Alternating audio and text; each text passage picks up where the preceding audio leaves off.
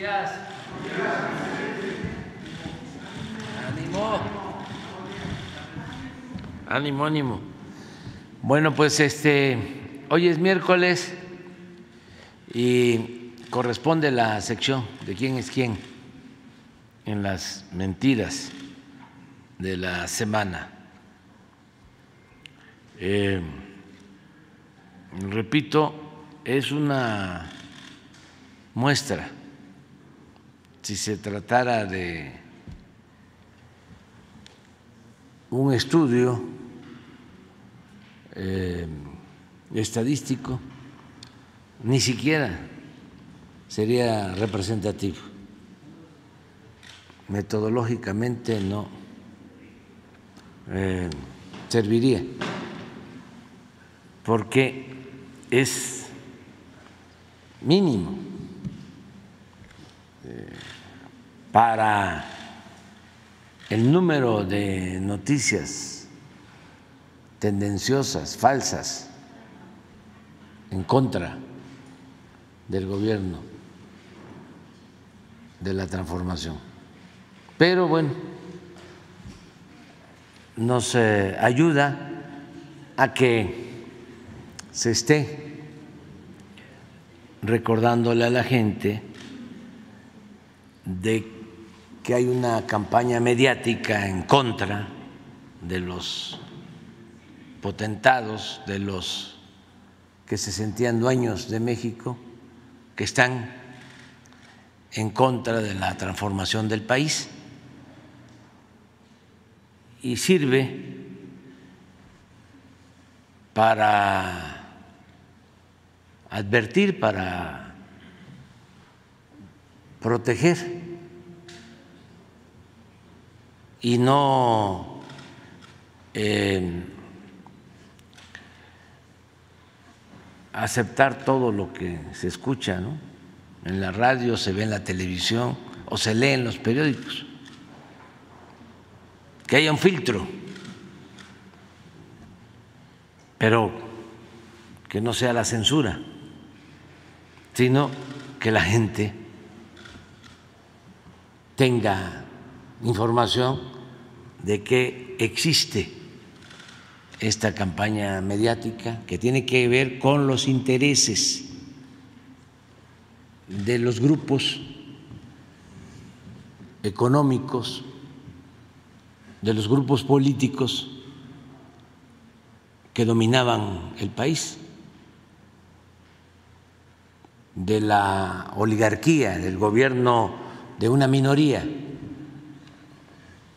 que utilizaba nada más de fachada la democracia, el gobierno del pueblo, cuando en realidad el gobierno estaba convertido en un comité al servicio de una minoría rapaz. Como eso ya no sucede y se ha echado a andar un proceso de transformación, de cambio verdadero,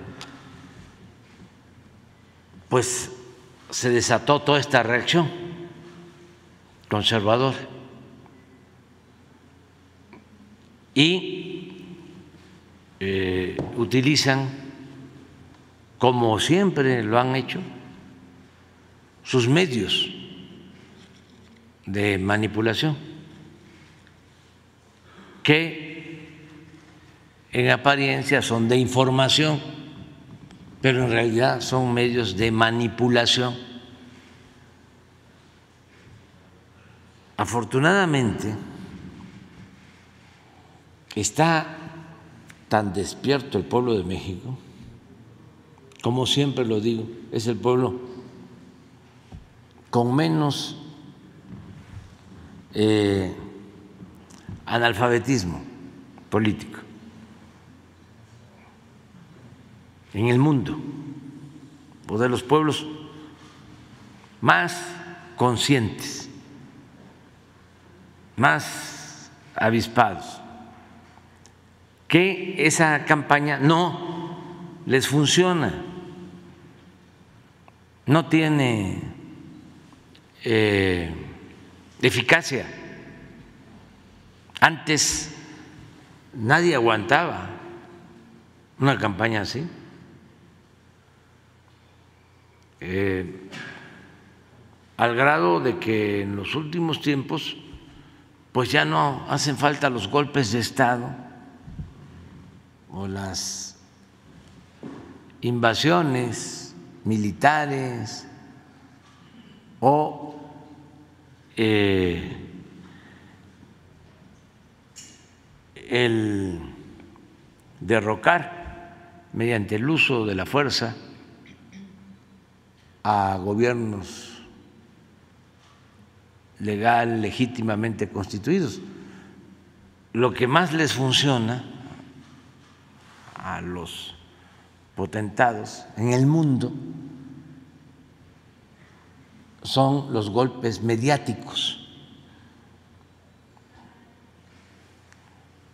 El eh, manipular eh, al la mayoría de la gente con el control de los periódicos, de la radio, de la televisión y últimamente con las redes sociales, aunque ahí afortunadamente también este, en abono a las redes sociales, pues eh, hay posibilidad de la réplica. En el periódico no hay réplica. ¿Qué se le puede replicar al reforma? Nada. Ellos editorializan, pontifican, mienten, calumnian. ¿Y quién les dice algo? Nadie en la radio un conductor está hablando y ni modo que este al que está ofendiendo le den oportunidad para replicar. Que hable por teléfono. A ver, quiero aclarar. No. Y en la televisión menos. Incluso hasta graban los programas ni siquiera son en vivo. Pero en las redes sí. Ahí se pone algo y cualquier persona puede eh, replicar, disentir, argumentar, aclarar. Pero en general eh, hay mucho control de los medios y ahora están muy lanzados en contra de nosotros, por eso esta sección. Pero les decía que estoy contento porque eh, a pesar de toda esta campaña, cada vez más, más vulgar, ridícula, ¿no? Vulgar, ridícula. La gente sigue apoyando la transformación. Les voy a poner una eh, encuesta, solo eh, una pregunta, porque si pongo toda la encuesta me van a, a sancionar. Este, solo les voy a poner una pregunta de porque amanecí con ganas de tirar aceite.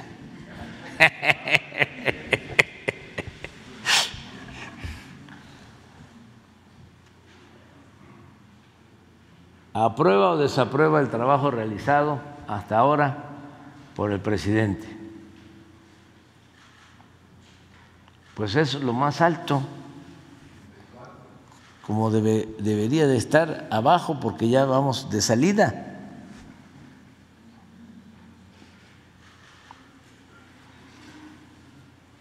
Yo creo que está cuchareada.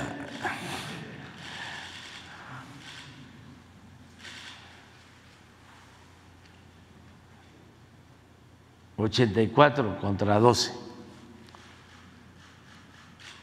Esto es para, para la gente, porque como es tanto el bombardeo en contra, algunos sí se este, aturden, eh, dudan. No, la gente está muy despierta, el pueblo es mucha pieza, el pueblo es sabio. Y eso es lo que no quieren aceptar los de la oligarquía y sus voceros y sus intelectuales orgánicos. Porque como son muy clasistas y racistas, no quieren aceptar de que el pueblo es mucha pieza. Les cuesta trabajo. Como si yo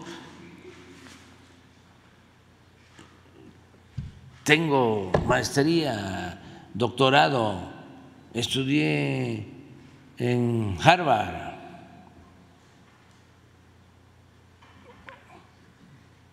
Y eh, la reacción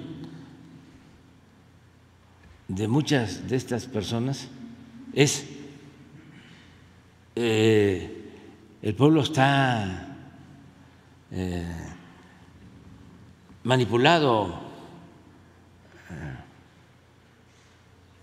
el pueblo es tonto. No, tonto es el que piensa que el pueblo es tonto.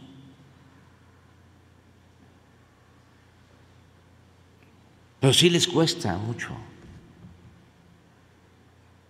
No se eh, percatan de nada.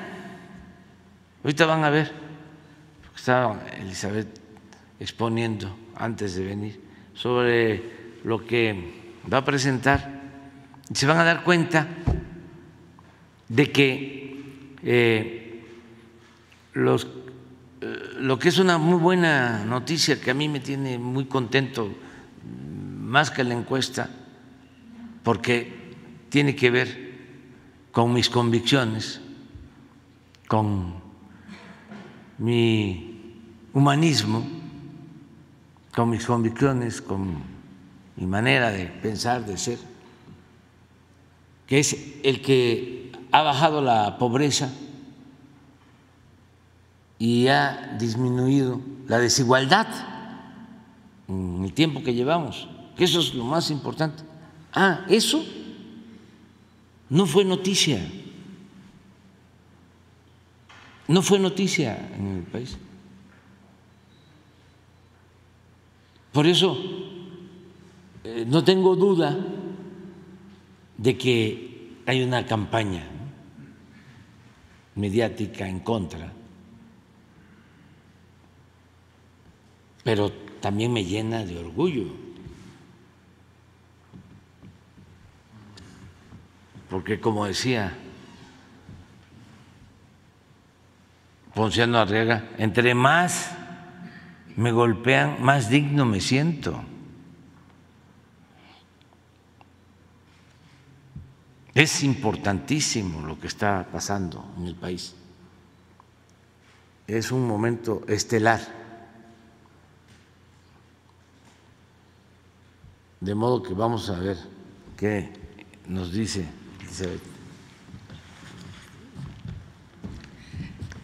Con su permiso, señor presidente. Buenos días a todas, a todos los representantes de los medios de comunicación y a todos los que nos ven a través de las diferentes plataformas por las que se transmite esta conferencia de prensa. Hoy es 2 de agosto de 2023 y esta es la sección ¿Quiénes quieren las mentiras de la semana?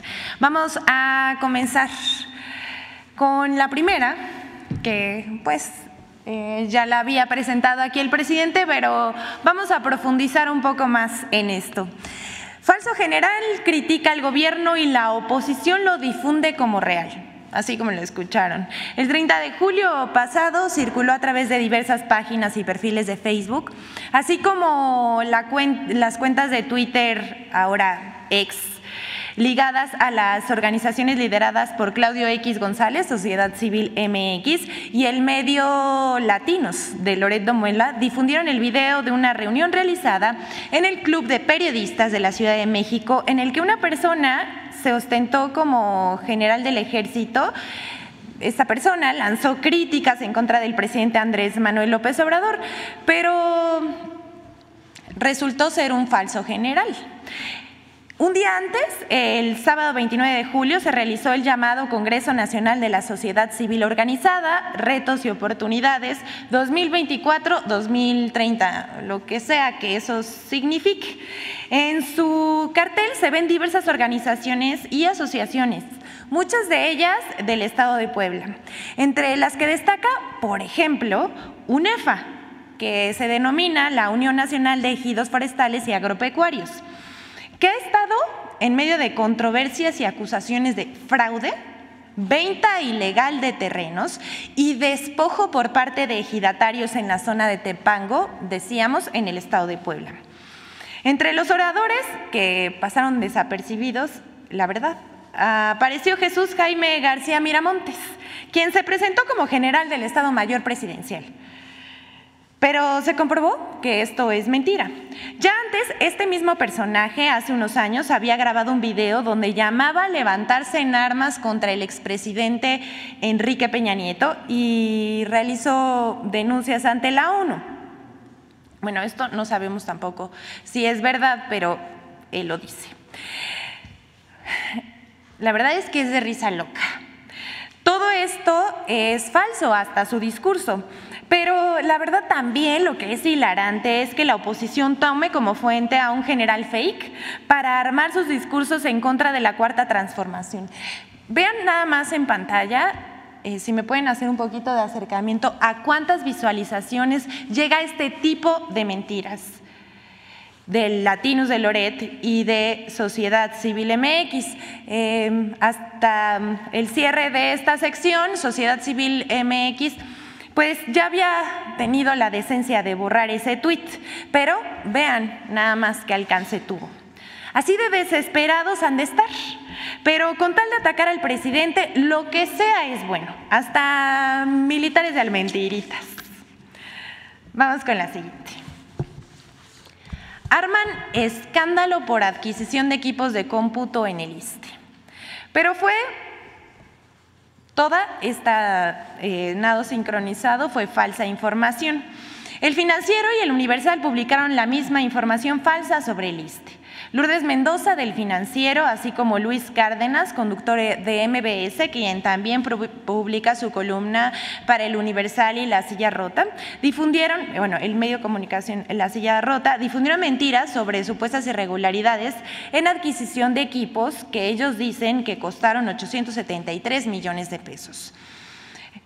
Esto es falso. El proceso de adquisición de equipo de cómputo se desarrolló conforme a la ley y en apego a las normas vigentes. El ISTE renovó más de 40 mil equipos de cómputo que estaban obsoletos de un contrato que operaba desde 2015 en la época neoliberal, lo cuales, los cuales concluyeron eh, su vida útil. El contrato es por un monto mensual aproximado de 25.6 millones de pesos por equipos nuevos de doceava generación, lo que representa un ahorro de acuerdo a la austeridad republicana, pero también para que los funcionarios públicos hagan de manera óptima su trabajo.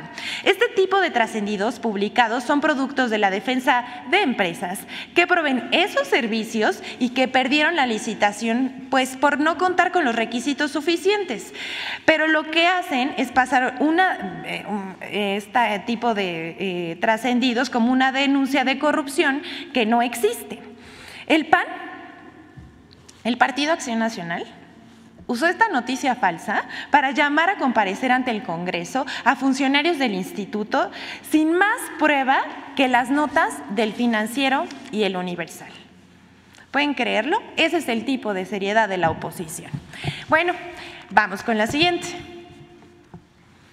El Universal busca descalificar al gobierno cuestionando que no ha cumplido con la meta de las sucursales del Banco del Bienestar prometidas. Pero esto, esto es falso. El 31 de julio pasado, el diario El Universal publicó en portada una nota titulada Incumple Banco del Bienestar con número de sucursales. Perdón que me dé risa, pero van a ver lo que viene a continuación. La cual asegura que pese a que la institución Sedena firmaron eh, convenios para la construcción de 2.700 sedes por 15.900, eh, perdón, 15.299 millones de pesos, Apenas hay 1.873 en el país. Esta información, como digo, no es verdadera, ya que al mes de julio el Banco del Bienestar ya cuenta con, ¿me pasan la siguiente, por favor? Con 2.124 sucursales operativas en las 32 entidades del país. La meta es contar con 1.700 nuevas sucursales y estas están en construcción. Pero, como digo, esta información es falsa.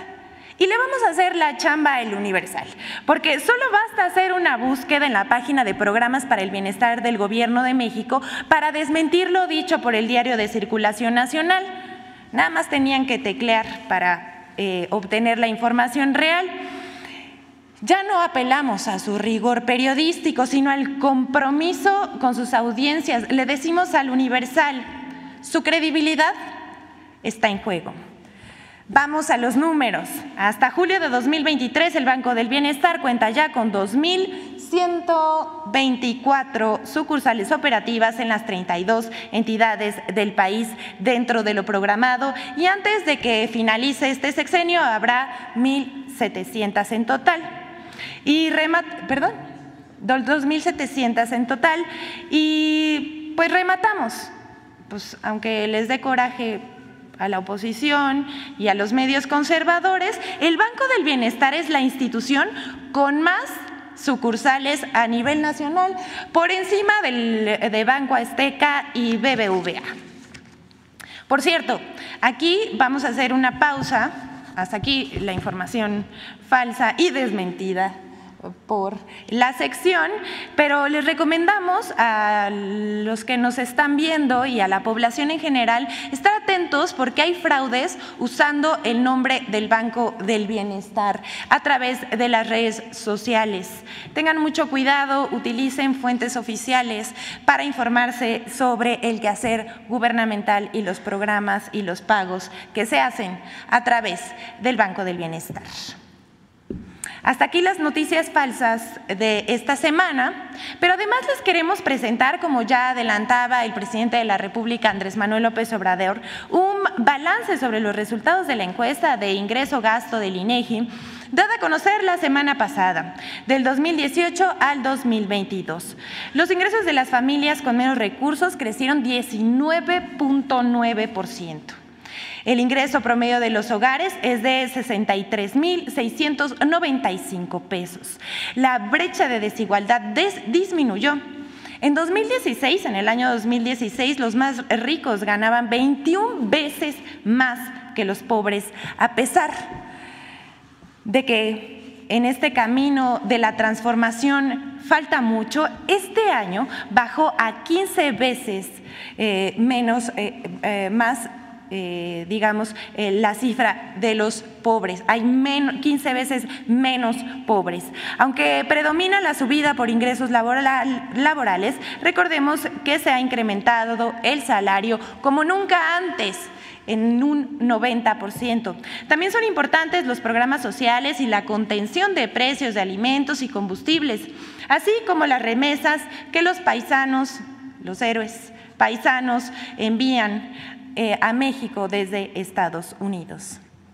Sin exagerar, es claro que las políticas del gobierno han incidido en la reducción de la desigualdad y de la pobreza.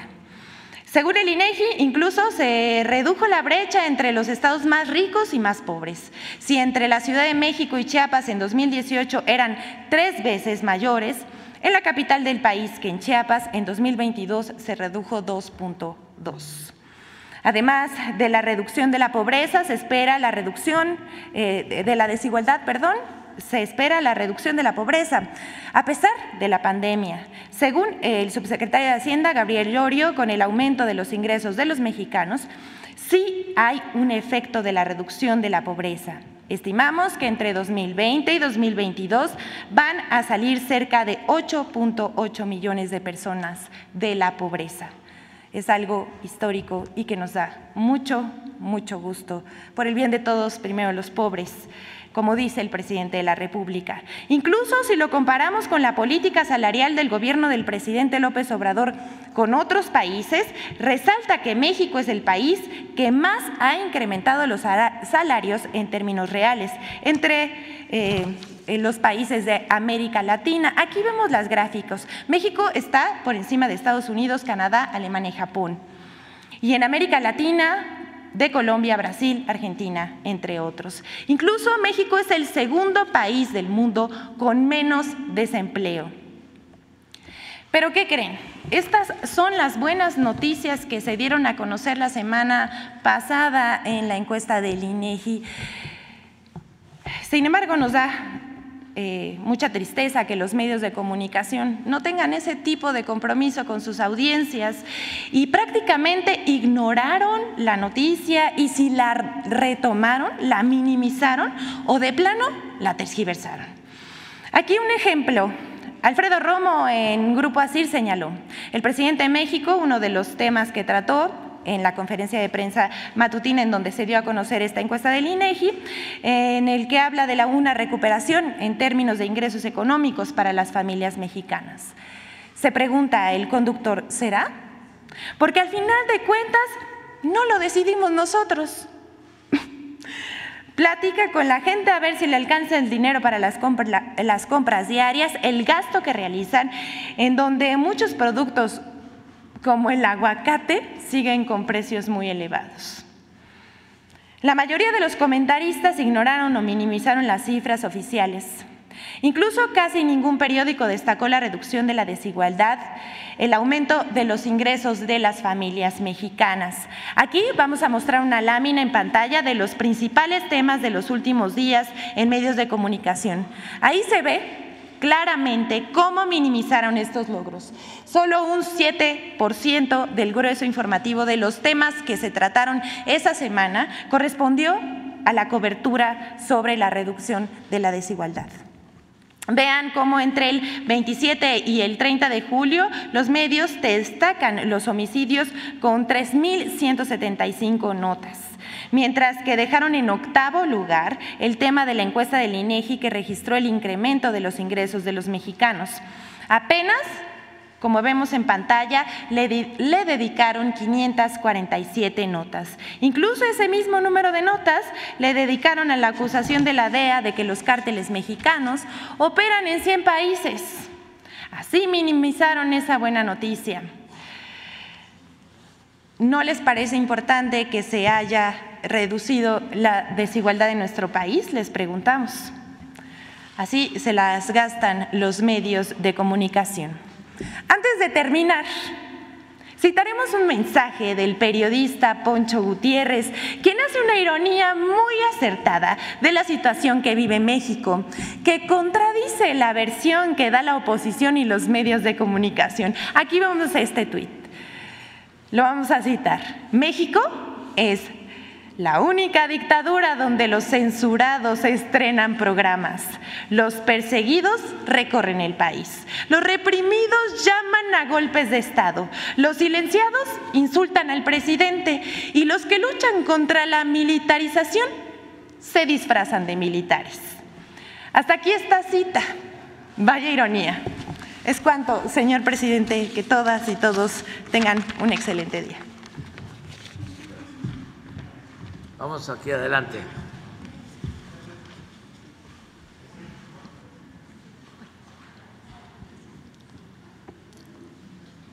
Buenos días, presidente. Buenos días a todas y a todos. Nancy Flores de la revista Contralínea.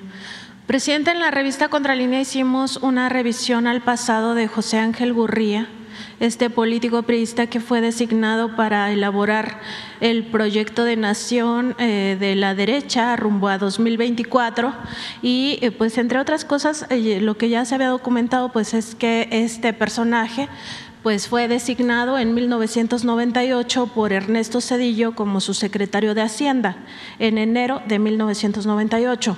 Esto eh, significó que fue el principal operador de Cedillo para eh, concretar lo que finalmente ocurrió en diciembre de ese año, que fue la legalización de este gran latrocinio, el FOBAPROA.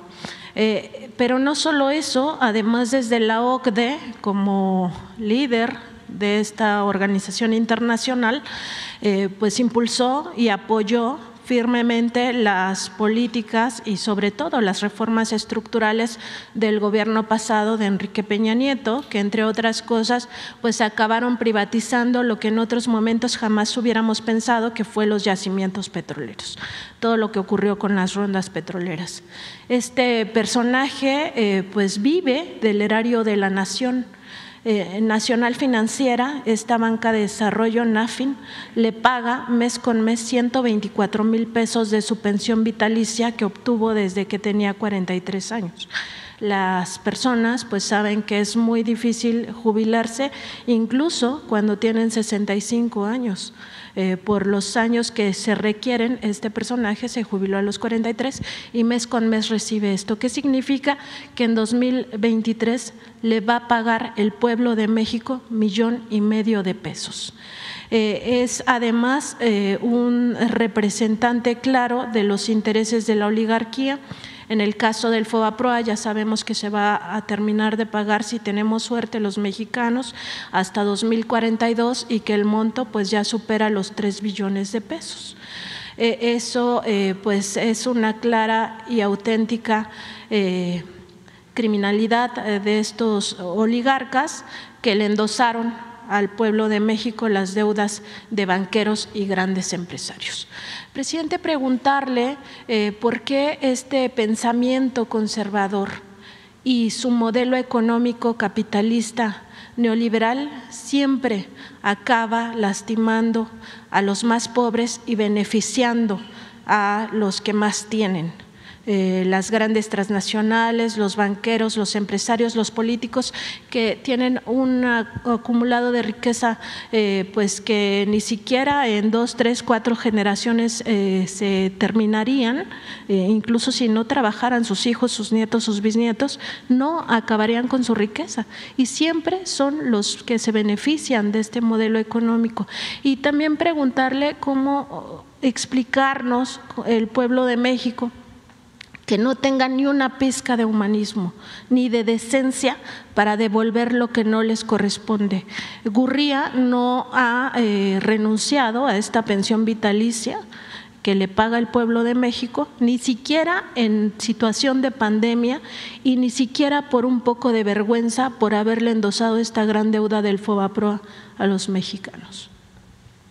Bueno, es una cuestión de el pensamiento, la idea que se tiene sobre las cosas, lo que se puede también eh, describir como convicción o creencia.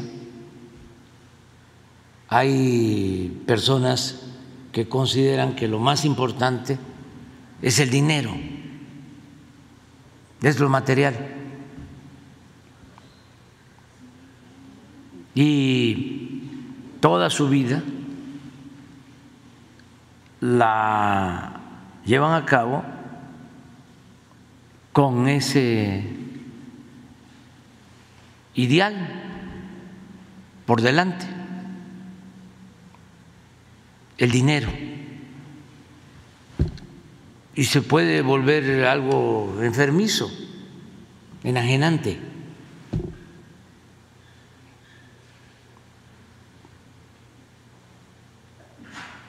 Así está eh, en la historia. Cuando estaban excomulgando a Hidalgo, el padre de nuestra patria, los eh, oligarcas a través de sus representantes,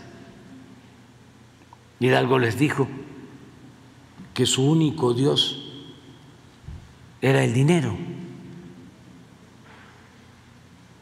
Y antes, cuando nos invadieron, llevó a cabo lo que se conoce como conquista, el motivo principal era el oro. Fue la primera fiebre del oro en América. Y hay mm, muchas crónicas de la manera en que los primeros eh, conquistadores se volvían locos por el oro. Nosotros tenemos una enfermedad que solo se cura con el oro. Se llegó a decir en las crónicas. Y esa eh, mentalidad, pues, se mantiene. Hay quienes piensan que eso es la felicidad. Yo por eso sostengo que la felicidad no es acumular dinero, bienes materiales, que la felicidad es estar bien con uno mismo, estar bien con nuestra conciencia y estar bien con el prójimo. Pero son dos visiones distintas. Claro, hay también eh, niveles, hay gente mucho, mucho, muy ambiciosa. Y hay eh, quienes son menos ambiciosos, porque una cosa es un oligarca y otra cosa es un empleado de la oligarquía. Hay también niveles. Esto eh, se veía con mucha claridad durante el porfiriato, ¿no? los de arriba, eh, luego los científicos, luego los periodistas del régimen, luego funcionarios al servicio del régimen. Siempre hay eso.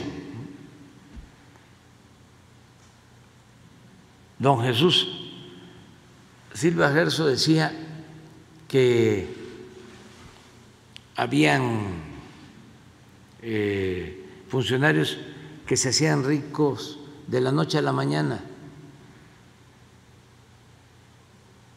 y decía algo, agregaba, y lo peor de todo es que no pierden ni siquiera su credibilidad, su prestigio. Y así nos eh, acostumbraron en todo lo que tiene que ver con la política, no así nuestro pueblo, que siempre ha sido un pueblo honesto, pero arriba, sí, en la llamada clase política, se veía normal. Por eso eh, algunos llegaron a pensar de que eh, eran tontos los que llegaban a un cargo, a un cargo y no aprovechaban y no se enriquecían. Durante todo el periodo neoliberal que acaba de pasar, no se hablaba de la corrupción,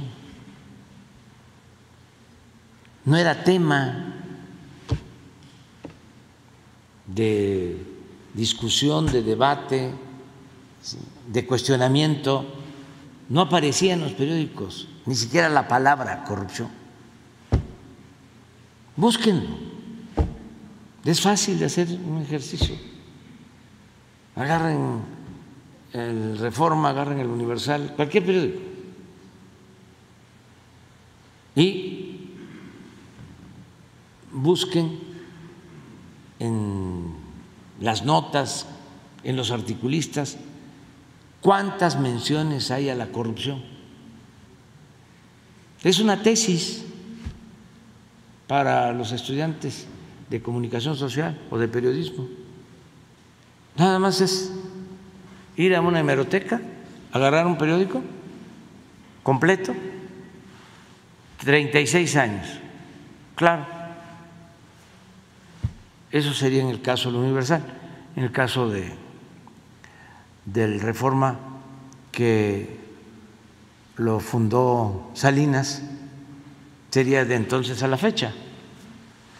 Creo que menos de 36 años, pero se van a dar cuenta de que lo que era el principal problema de México, la corrupción, no se trataba, no estaba en la agenda pública.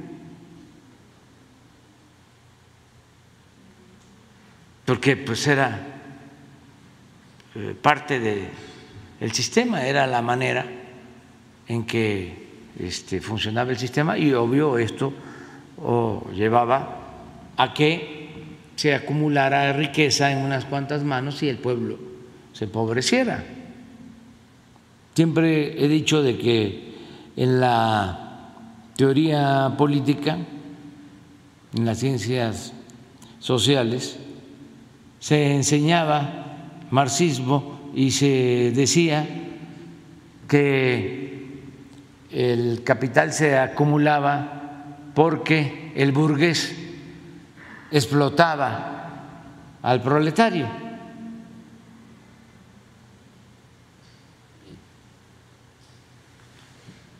Y eh, pagaba sueldos o salarios bajos y se quedaba con toda la ganancia y esa plusvalía se acumulaba en unas cuantas manos y así funcionaba el sistema capitalista. Bueno, eso en México no aplicaba del todo. Aquí las grandes fortunas no se hicieron de esa manera. Aquí las grandes fortunas, con honrosas excepciones, se hicieron al amparo del poder público, mediante la corrupción. O sea que eh, la teoría marxista clásica no aplica del todo para el caso mexicano y creo que tampoco para otros casos.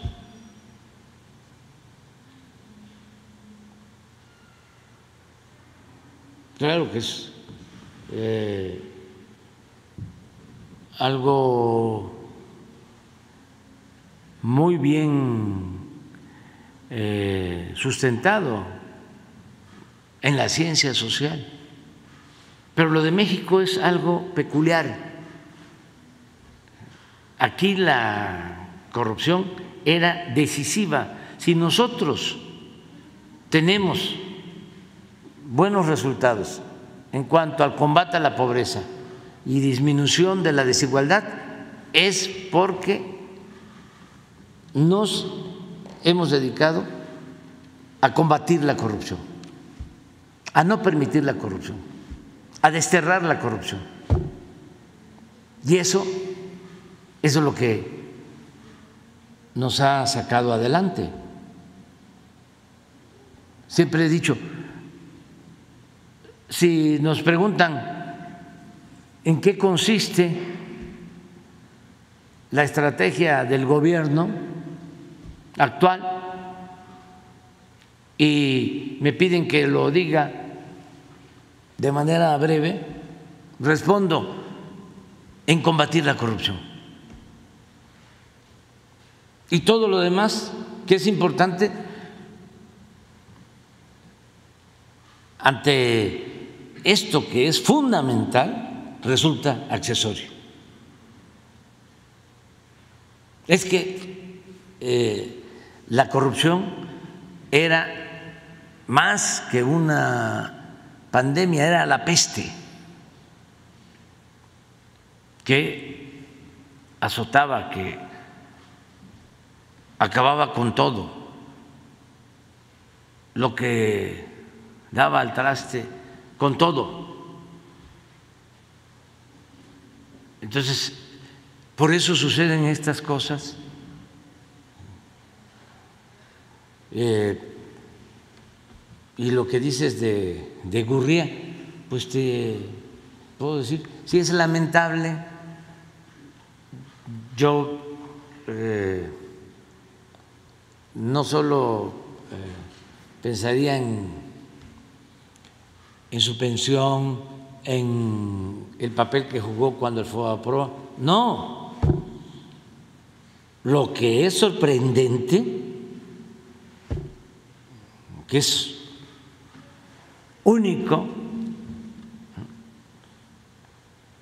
excepcional, es que ahora él sea el que encabece al grupo que va a elaborar el proyecto.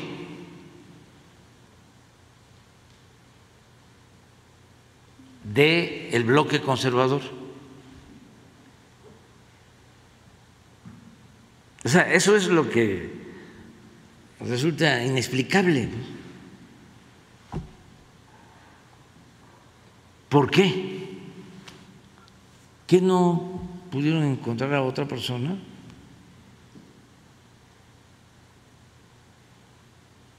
sea, sí está mal lo de la pensión, sí está mal, ¿no?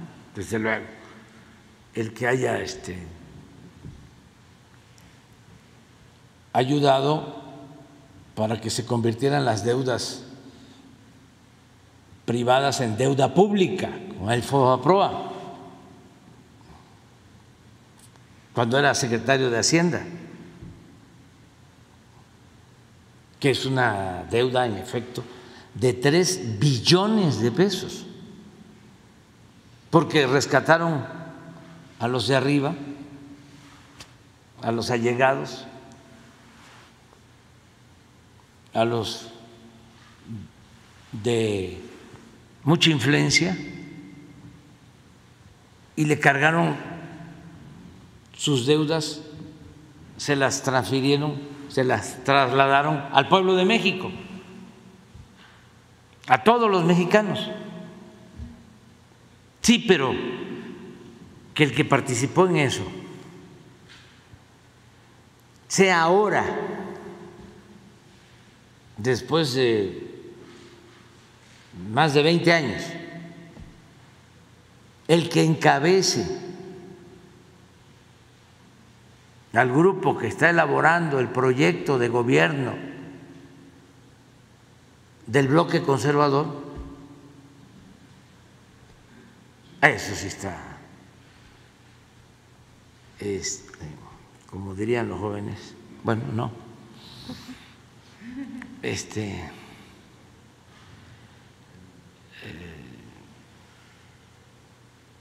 es algo pues, excepcional, no tengo la palabra es único. Pero así es el conservadurismo. Y esto que estamos hablando ahora, esto, no lo comparten conmigo. Pero no crean ustedes que solo los oligarcas, que no son muchos, no lo comparten amplios sectores de clase media. Son millones los que mantienen este pensamiento conservador. Millones que sostienen que nosotros estamos destruyendo a México. Millones. Y no hay nada que hacer ante eso. Eso es lo que este, decíamos la vez pasada. Si yo me pongo a, a estarle aclarando cosas al reforma, pues no ganaría nada, porque este, ellos están en contra de nuestro proyecto. Y si le ensartamos, perdimos, y si no la ensartamos, también perdimos. Entonces, ¿para qué va uno a estar perdiendo el tiempo? Es como siempre digo, siga usted su camino. Eh, es que están destruyendo el país. Eh, es que eh, Pemex está en quiebra, es que eh, está desbordada la violencia.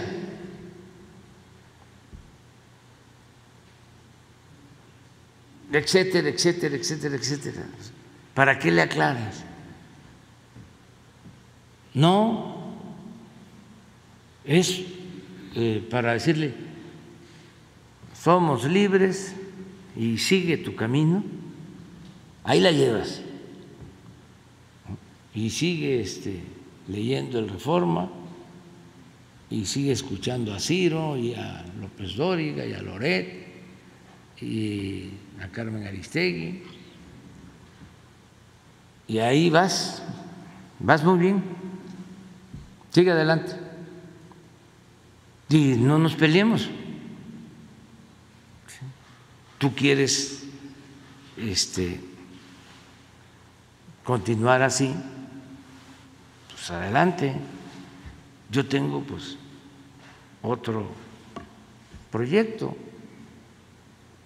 ¿sí? tengo otro este, camino que estoy siguiendo. Y lamento mucho pues que no, no estemos de acuerdo, pero tampoco es para este, agarrarnos a golpe, ¿no? Este, o hacernos daño, no, no. Tú no este, vas a aceptar nada. En las familias suele pasar que llegan a la conclusión de no hablar de política, porque se sientan a la mesa y sale y de inmediato pleito. ¿No? En las familias. Por eso estamos viviendo tiempos importantísimos, interesantes. Entonces ya en muchas familias miren, no se habla de política. ¿Cómo están los niños? Eh, ¿Cómo están de salud? Qué barbaridad, cuánto calor. Este, eh, dicen que eh, nunca había habido tanto calor como ahora. Y ahí, oh, ya vieron lo de los ovnis, ¿no? Sí. Este, este, eh, no me meto en eso yo. No, no, yo sí, este, no, no, pero, eh, y ya, pero está mejor eso, ya cada quien tiene su criterio. Yo estoy contento porque eh, la mayoría de la gente, pues sí nos está apoyando. Si no, a lo mejor sí estoy, preocupado, Pero como ya vieron la encuesta, aunque esté cuchareada, de todas maneras estamos bastante arriba, pues estamos muy bien. Sin embargo, no deja de haber un sector que no son pocos, repito, son millones que están en contra y eh, se enojan mucho y llegan a estas cosas, ¿no? De este, difundir lo del militar y muchas eh, mentiras. Pero lo de Gurría sí es eso. Eh, él no tiene tanto dinero. ¿Por eso cobra la pensión? No, eh, viven bien, ¿no? Pues claro que este, tiene más que yo. Y es un cinismo. Pero, pero es que en comparación con los de mero arriba, pues está en, en niveles de ingresos medios en comparación. Esos son empleados. Es un poco lo que este, hizo Calderón, hizo Cedillo, que terminan el gobierno y se van a trabajar de consejeros a una empresa y sí tienen ingresos muy buenos. En España las empresas aplicaban, no sé si lo sigan haciendo, el que contrataban a los políticos, y no solo de derecha, también de izquierda. Y eran sus asesores, pero no, era una manera de tener eh, influencia en los gobiernos. tener a estos gestores, se les llama lobistas, coyotes, pues, para que se entienda mejor, políticos. Aquí se usó también, bueno, ya hablaba yo de estos ejemplos, pero habían grandes empresarios que tenían de empleados a exfuncionarios. Entonces, lo de Gurría pues, es eso, básicamente, le llamaban el ángel de la dependencia. Y él declaró en una ocasión, y no se equivocó, porque dijo que iban a durar creo que 20 o 30 años en el poder. Y yo creo que fue el tiempo, bueno, al menos el periodo neoliberal mm, duró 36 años. Sentían que iban a ser eternos, que iban a estar ahí por los siglos de los siglos. Pero él llegó a, decir eso, que este, iban a tardar mucho. Antes, el finado Fidel Velázquez había declarado de que ellos habían llegado con las, con las armas al poder y que solo iban a salir del poder con las armas, solo los iban a sacar del poder con las armas. Y afortunadamente pues falló en el pronóstico porque no hubo necesidad de usar las armas, porque eso sí es terrible, la guerra. es lo más irracional, lo más doloroso que hay. Eso también tenemos nosotros que eh, celebrarlo, el que estamos llevando a cabo los cambios sin violencia, de manera pacífica. Y son cambios profundos, aun cuando haya enojos y esto que estamos viendo, no es nada si se compara con el daño que causa la violencia, el sufrimiento de la violencia, el sufrimiento que produce la violencia. Entonces tenemos que estar este, también muy satisfechos con eso. Sí, desde luego quisiéramos que los medios fuesen profesionales, que fuesen objetivos, plurales, que eh, contáramos con una prensa democrática, pero si no se puede, porque pesan mucho los intereses creados,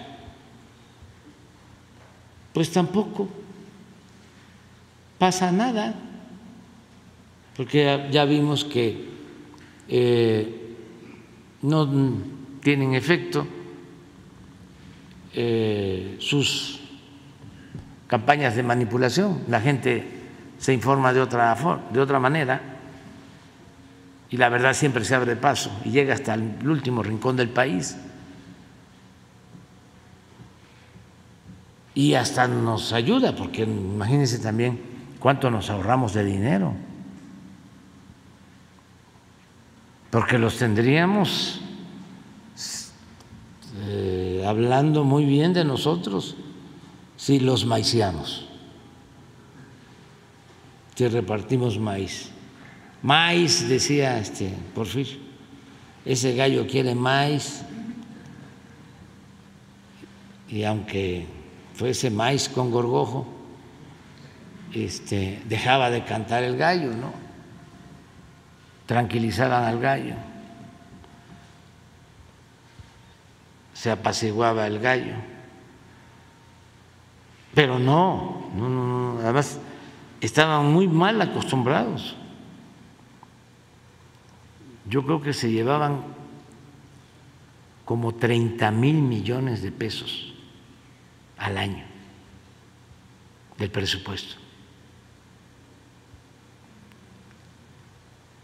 Pues todo el programa de Sembrando Vida ahora son como tres mil, 10%. Y a lo mejor lo vamos a bajar.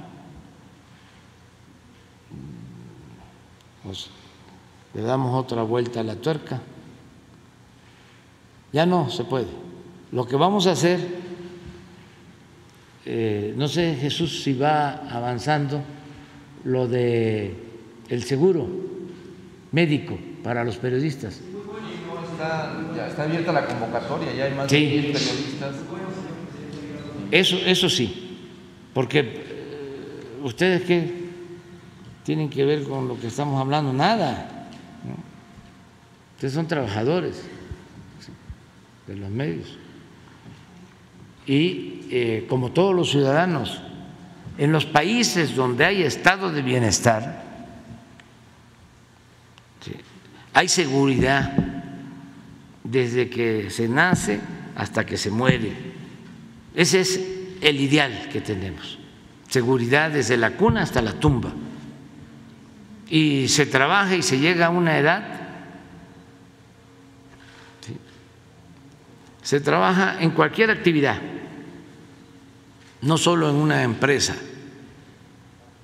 Y se cumplen 65 años y ya se empieza a recibir una pensión suficiente y se tiene el derecho a servicios médicos, a otras prestaciones sociales. Entonces, alguien llega a la vejez y eh, no tiene ninguna preocupación mayor porque sabe que aún de manera modesta va a tener lo necesario hasta el último día de su vida. Pero aquí eh, con tanta pobreza, desigualdad,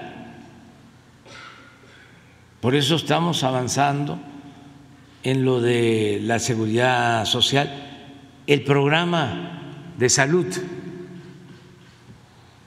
que toda la gente tenga el derecho de ser eh, atendida en un centro de salud, en un hospital, que pueda eh, ser intervenido quirúrgicamente, que eh, tenga todas las medicinas, todas, de manera gratuita, que la salud sea un derecho, no un privilegio, que no se requiera eh, tener dinero para ir a una clínica, para eh, atenderse en el caso de una enfermedad. Ese es nuestro ideal y vamos a avanzar y, vamos a lograr ese propósito. Vamos hacia allá. Ayer estaba yo pensando que hablaban de las medicinas, ya llevamos abasto de más del 90% en 14 estados donde está funcionando el IMSS Bienestar. Pero van a seguir nuestros adversarios, pero no solo por eso, sino ya para darle este, eh, una salida definitiva al desabasto, vamos a proponer, les voy a proponer a los del sector salud, que se tenga una especie de farmacia donde se cuente, una farmacia aquí en la Ciudad de México, un almacén con todas, todas, todas, todas las medicinas, todas, todas las medicinas del mundo, en cantidades este, razonables para que cuando eh, falte en un hospital, ahí, como un banco de reserva de medicamentos. Y lo vamos a hacer. ¿Cuánto nos puede este, significar eso? Sí, sí, pero la idea es contar con todos esos medicamentos. O sea, es un banco de reserva de medicina para que nunca falte ningún medicamento. Ayer lo estaba yo este, pensando, sí, este, y eh, lo voy a plantear a los del sector salud. Y eso es para que sí, en un avión este, o por tierra, hay necesidad de estos medicamentos, se mueve. Y siempre se tiene eh, en inventario todo, todo, todo, todo, hasta las medicinas más eh, específicas y eh, difíciles de conseguir en el mundo. Un banco de reserva de medicamentos. Sí, sí. Entonces hablaba yo esto de la salud. Y lo otro es la pensión. Eso también. Desde luego, las becas, todo ayuda. Pero si la pensión, dejamos eh, la pensión mejor, pues ya es garantizar lo básico, la alimentación para el adulto mayor. O sea, con, con, la, con la pensión y con la medicina y los médicos ya es un avance. Y otras, eh, otros eh, satisfactores que podrían eh, este, acercarse a la gente y que queden establecidos por ley, que esté quien esté en el gobierno no puedan quitarlo para ir hacia allá, hacia el estado de, bienestar. Pero bueno, estos, estos ejemplos que pone el presidente de los ex servidores públicos que fueron después contratados, ¿no? el caso de Cedillo, del propio Calderón y de Gurría, eh, que son hasta ofensivos para México, pues eh, revelarían eh, lo que ya se conoce la captura del Estado ¿no? como el mayor rango de corrupción. En un segundo tema, presidente, seguimos en nuestra investigación sobre asociaciones civiles y fundaciones y hemos encontrado en términos generales y en la mayoría de ellas, que son utilizadas como eso de la consolidación de empresas. Si bien esa figura ya no existe, las fundaciones y asociaciones civiles siguen eh, recibiendo estos donativos de las propias empresas que, que las constituyen y con ello dejan de pagar impuestos a la hacienda pública. ¿Qué significa? Se vuelven recaudadoras de esos impuestos. Pero lo que hemos encontrado nosotros es que Muchas de ellas eh, tienen eh, gastos eh, indebidos que además pagan muchísimo dinero que está prohibido por ley a sus integrantes, que les pagan salarios millonarios, además que no hacen la labor altruista que dicen, por las cuales están dentro de este régimen donatario, que es un régimen especial que evita el pago de impuestos. otras de ellas tienen guardaditos multimillonarios es decir, ese dinero que pudo haber entrado a la hacienda pública y que tanta falta hace para los programas sociales y para las obras de infraestructura, eh, en realidad lo tienen guardado en cuentas bancarias, incluso en paraísos fiscales, como si fuera dinero de ellos y no dinero del pueblo de México y entonces lo que está pasando con muchas de estas fundaciones y asociaciones civiles es eso, o sea que ah, vuelven patrimonial el dinero público, porque ese dinero debió de haberse pagado como impuestos y entrado a la hacienda pública y derivado en programas sociales o, u obras de infraestructura. Entonces preguntarle, presidente, si ya le dieron algún informe de parte de la Unidad de Inteligencia Financiera y el Servicio de Administración Tributaria de cómo estas asociaciones civiles, fundaciones y organizaciones no gubernamentales no todas por supuesto, pero algunas de ellas son utilizadas bajo este esquema de corrupción. Sí, antes eh, había más eso y sí han habido modificaciones legales y ya se limitó el que sean deducibles de impuesto eh, ciertas actividades para eh, la em, atención a problemas sociales, a filantropía. Este, ya antes se abusaba mucho de eso. Este, las empresas eh, justificaban de que tenían estos gastos y se les eh, quitaban impuestos. Eso ya no eh, sucede. Este, se cuida mucho no hay ya eh, una situación general ¿no? sobre esto. Antes sí, ahora no. De todas maneras voy a verlo, eh, voy a, a revisarlo. Puede ser que haya quedado algo porque yo hice el compromiso y lo estoy cumpliendo de no aumentar impuestos ni hacer reformas fiscales. No hemos hecho ninguna reforma fiscal, eh, porque sostenemos que eh, con las leyes que existen es este, suficiente para eh, tener una buena eh, recaudación de contribuciones que no de impuestos, de recaudaciones. Si acaso la única modificación que se hizo a la Constitución y a la ley fue el de prohibir la condonación de los impuestos. Eso es lo único. Y eso nos ha permitido obtener eh, muy buenos ingresos. Hoy estaba yo viendo la recaudación.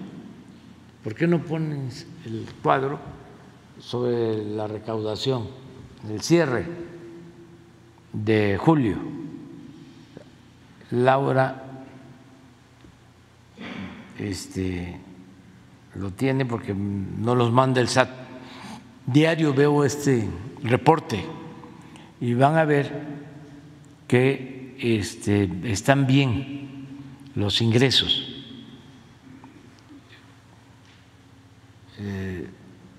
Está obteniéndose menos de IVA porque hay una devolución de IVA que se hace a las empresas y se está cumpliendo devolviendo puntualmente a las empresas lo que les corresponde por el IVA, lo que establece la, ley. Pero de todas maneras, eh, tenemos más ingresos que el año pasado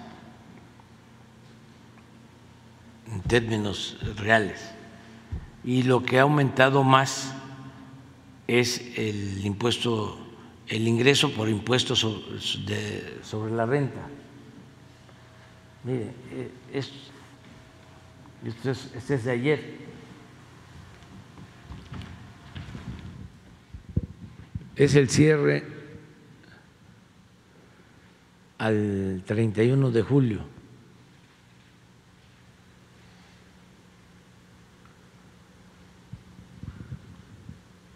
El tributario traemos 6% arriba en términos reales. Eso significa que nominal es más de 10% de incremento. Eh, cuando se habla de términos reales es que sea eh, descuenta la inflación. Entonces, si la inflación es 5, pues serían 11, pero como se le quita eso, quedan 6, pero en positivo. Eh, el año pasado llevábamos de recaudación 2 billones 344 mil 97 millones de pesos. 2 billones. Y ahora llevamos dos billones seiscientos cuarenta y un mil, casi trescientos mil millones más en la recaudación.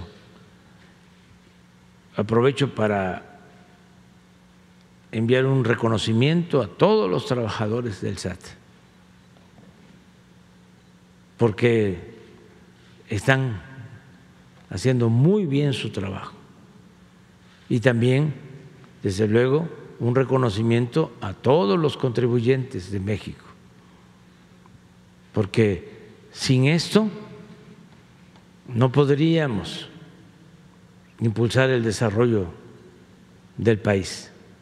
Esto es lo que nos permite financiar los programas de infraestructura, de obras públicas, financiar la educación pública, la salud, la construcción de carreteras, la seguridad, pagarle, de aquí sale a marinos, a soldados, a integrantes de la Guardia Nacional, a policías, de esto, todos contribuimos. Y eh, los no tributarios sí tenemos una disminución pero es menor lo que significan los no tributarios. Lo fuerte está aquí. les decía yo del impuesto sobre la renta, es un billón quinientos sesenta y cuatro mil. Estaremos hablando de eh, la mitad de toda la, recaudación, el impuesto sobre la renta. Y vamos muy bien. Pero eh, esto se ha logrado porque no hay condonación de impuestos, porque no se permite eh, la defraudación fiscal, no hay eh, la facturación falsa que existía, eh, los despachos que se dedicaban a entregar facturas falsas. Deben de haber por ahí algunos todavía, pero este, ya saben que si se les cae es eh, eh, un asunto delicado que corresponde a la esfera del derecho penal y ya no hay eh, impunidad para, para, nadie. Entonces, esto nos ha estado ayudando, pero sí voy a revisar lo de la deducción de impuestos. Presidente, ya muy rápido, la Procuraduría Federal del Consumidor tiene una revista que se llama la Revista del Consumidor y ahí hacen unos análisis técnicos científicos sobre los productos. Específicamente en la industria alimentaria han detectado, por ejemplo, que hay sueros que no tienen eh, los elementos que los convierten en sueros y estos son utilizados por la población, incluso se les da a los niños cuando tienen alguna enfermedad estomacal. También ha habido casos de productos lácteos que eh, han encontrado son pura grasa y no tiene en realidad nada de leche. En otro caso de un timo alimentario también es todos los productos que tienen conservadores a base de petróleo. Entonces, presidente, en estas cápsulas que hace eh, la revista del consumidor dan las marcas eh, de estos productos para que la gente no los consuma, pero las pasan solo en la televisión pública a las 6 de la mañana cuando no hay mucha audiencia y esto debería de conocerlo la gente porque le hace daño a, la salud. Entonces preguntar si sería posible que aquí en la mañanera se pasen estas cápsulas, son muy breves y a la gente las orientaría a no consumir estos productos que son muy dañinos. Gracias, presidente. Sí, es muy buena tu este, propuesta porque sí es sobre la calidad de los productos, porque una cosa es quién es quién en los precios y otra cosa es la calidad del producto. Ah, es probable que eh, es posible de que con, con este Ricardo Sheffield el lunes, que no se haga muy larga también la, la sección, porque si no ya no tenemos tiempo para preguntas y, y respuestas, y ya ven que nos alargamos mucho, ¿no? Ustedes este, preguntando y yo más. Este, eh, pero le vamos a pedir a Ricardo a ver si pone algo. Sí, porque sí hay este, mucho eh, fraude, muchos productos eh, adulterados, chatarra. Entonces, que los que sean más dañinos a la salud, porque dicen las papitas, pues sí, Sí, sí, sí, sí, porque le ponen mucha sal, no puede ser, pero no es tanto lo que duele más de las papitas, el daño más de las papitas es que cuestan mucho, o sea, cuestan muchísimo, ¿no? Este, le, echan mucho, este, mucho aire, este, y si se tiene una papa, ¿no? Se fríe, pues sale muchísimo más barato. Pero bueno, ese es otro tipo de cosas. Pero sí hay no como las papitas, o sea, para defender a las papitas, que nada más es sal. Este, hay otros que sí, este, son productos que eh, pueden dañar, que son dañinos a la salud, o que eh, se dice que tienen nutrientes, ¿no? Y no, no hay nada, es este, eh, pura mentira. Pues. Entonces, eso sí lo puede hacer aquí Ricardo Sheffield. O sea, en algunos casos, eh, para que se evite el consumo, o sea, que se informe y que la gente decida libremente, ¿no? Porque eh, ya sabemos que hay refrescos, este, aguas embotelladas, que son dañinas, pero la gente les gusta, ¿no? Nosotros la obligación que tenemos es informar y ya la gente decide, ¿no? ¿Qué, qué, qué hacer? A ver, vamos por acá. Buenos días, presidente. Gracias por darme la palabra. Carlos Domínguez, de Nación 14. Presidente, en Tamaulipas desde hace varios años se padecen dos grandes problemas. Uno es la impunidad y el otro eh, la inseguridad. Ambos emanan en gran parte no solo de las calles y de delitos cometidos por integrantes de las filas del crimen organizado o malos ciudadanos, sino eh, algunas de las, de, de las propias instituciones del gobierno del Estado. Un gran ejemplo de estos es la Fiscalía eh, por ejemplo, que es la más grande deudora al pueblo de Tamaulipas. Actualmente la Fiscalía General del Estado de Tamaulipas está secuestrada por un tipo que se llama Irving Barrios Mujica, quien es un operador del viejo régimen estatal liderado por el exgobernador Francisco García Cabeza de Vaca, eh, quien solo es uno de los cientos de resentidos y trasnochados que día con día se empeñan por ensuciar a la actual administración del gobernador Américo Villarreal Anaya tiñendo de impunidad la entidad y absteniéndose a transparentar y empujar los casos que pesan sobre funcionarios de la administración pasada, o sea, tal como se encuentra actualmente la Fiscalía de Tamaulipas, es una tapadera del cochinero que dejaron los del pasado.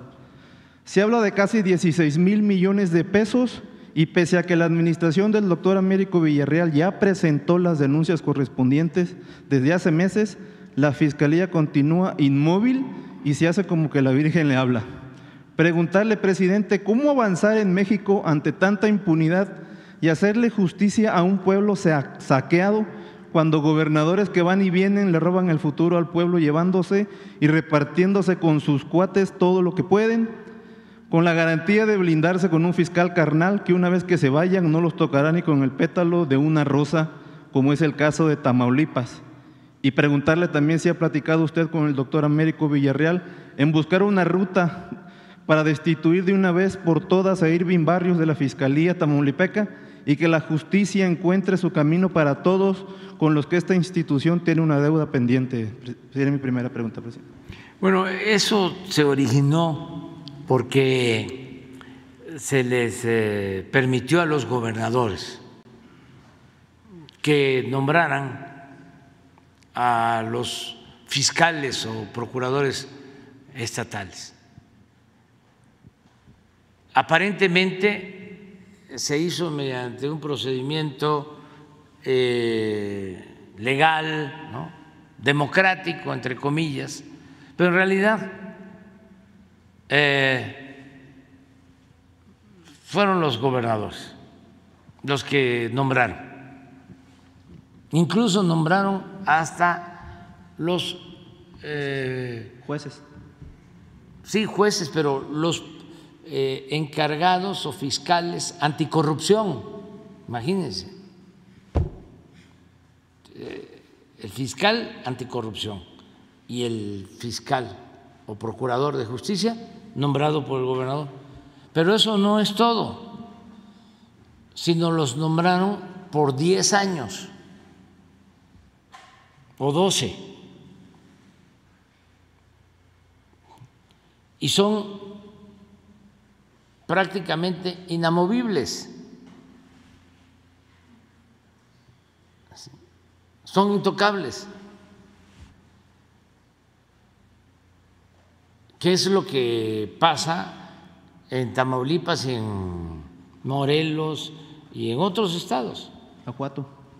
Donde llega el gobernador nuevo, en el caso de Guanajuato no, porque ahí lo apoya el gobernador. Ahí es otro fenómeno. Eh, y yo diría que ni siquiera es el gobernador el que lo apoya, lo apoya el grupo que manda en Guanajuato. Eh, el gobernador es una buena persona. Ahora sí que eh, gobierna, pero no manda. Eh, es una buena persona. Pero ahí hay un grupo que son los que tienen el poder real. Entonces, pero en estos otros casos los dejaron los anteriores. Al de Morelos lo dejó Graco, al este señor lo dejó. Cabeza de vaca. Sí, cabeza de vaca. Y eh, bueno, al de Veracruz lo, lo había dejado Yunes. Pero todos son tapaderas, presidente. Sí, y este, pero es un problema legal, porque ahora además este, están protegidos por el Poder Judicial de la Federación. Y no hay forma, solo como hay evidencias de que estén ellos involucrados en delitos. que sí se ha demostrado de que se involucraron en delitos o son presuntos eh, delincuentes. Ahí es donde podría la Fiscalía General también con todas las limitantes, porque en el caso de Morelos este, la Corte resolvió de que solo lo pueden mover si hay un juicio político en el Congreso. Y como en el Congreso no hay dos terceras partes, pues no se puede. Solo si hay eh, delitos del fuero común. Y también en esos casos solicita la Fiscalía General que se extienda, se entregue la orden de aprehensión y los jueces no lo hacen. Entonces sí eh, va a requerir de una modificación a la ley. Buscar la forma de que este, sí tenga autonomía, pero que eh, sea una autonomía eh, real, no simulada, porque si van a depender del gobernador, pues no se avanza. O de gobernadores pasados, presidente. O de gobernadores pasados, por el tiempo. Hay algunos casos en donde entran los nuevos gobernadores y les dicen, este, yo quiero que este, me ayudes, porque pues tú trabajaste con el gobernador anterior, ¿por qué no este, presentas tu renuncia y este, lo hacen y el Congreso nombra a otra persona. Pero no es fácil. Esto lo iniciaron, yo lo cuestioné en su momento, cuando era yo opositor. Por ahí debe estar,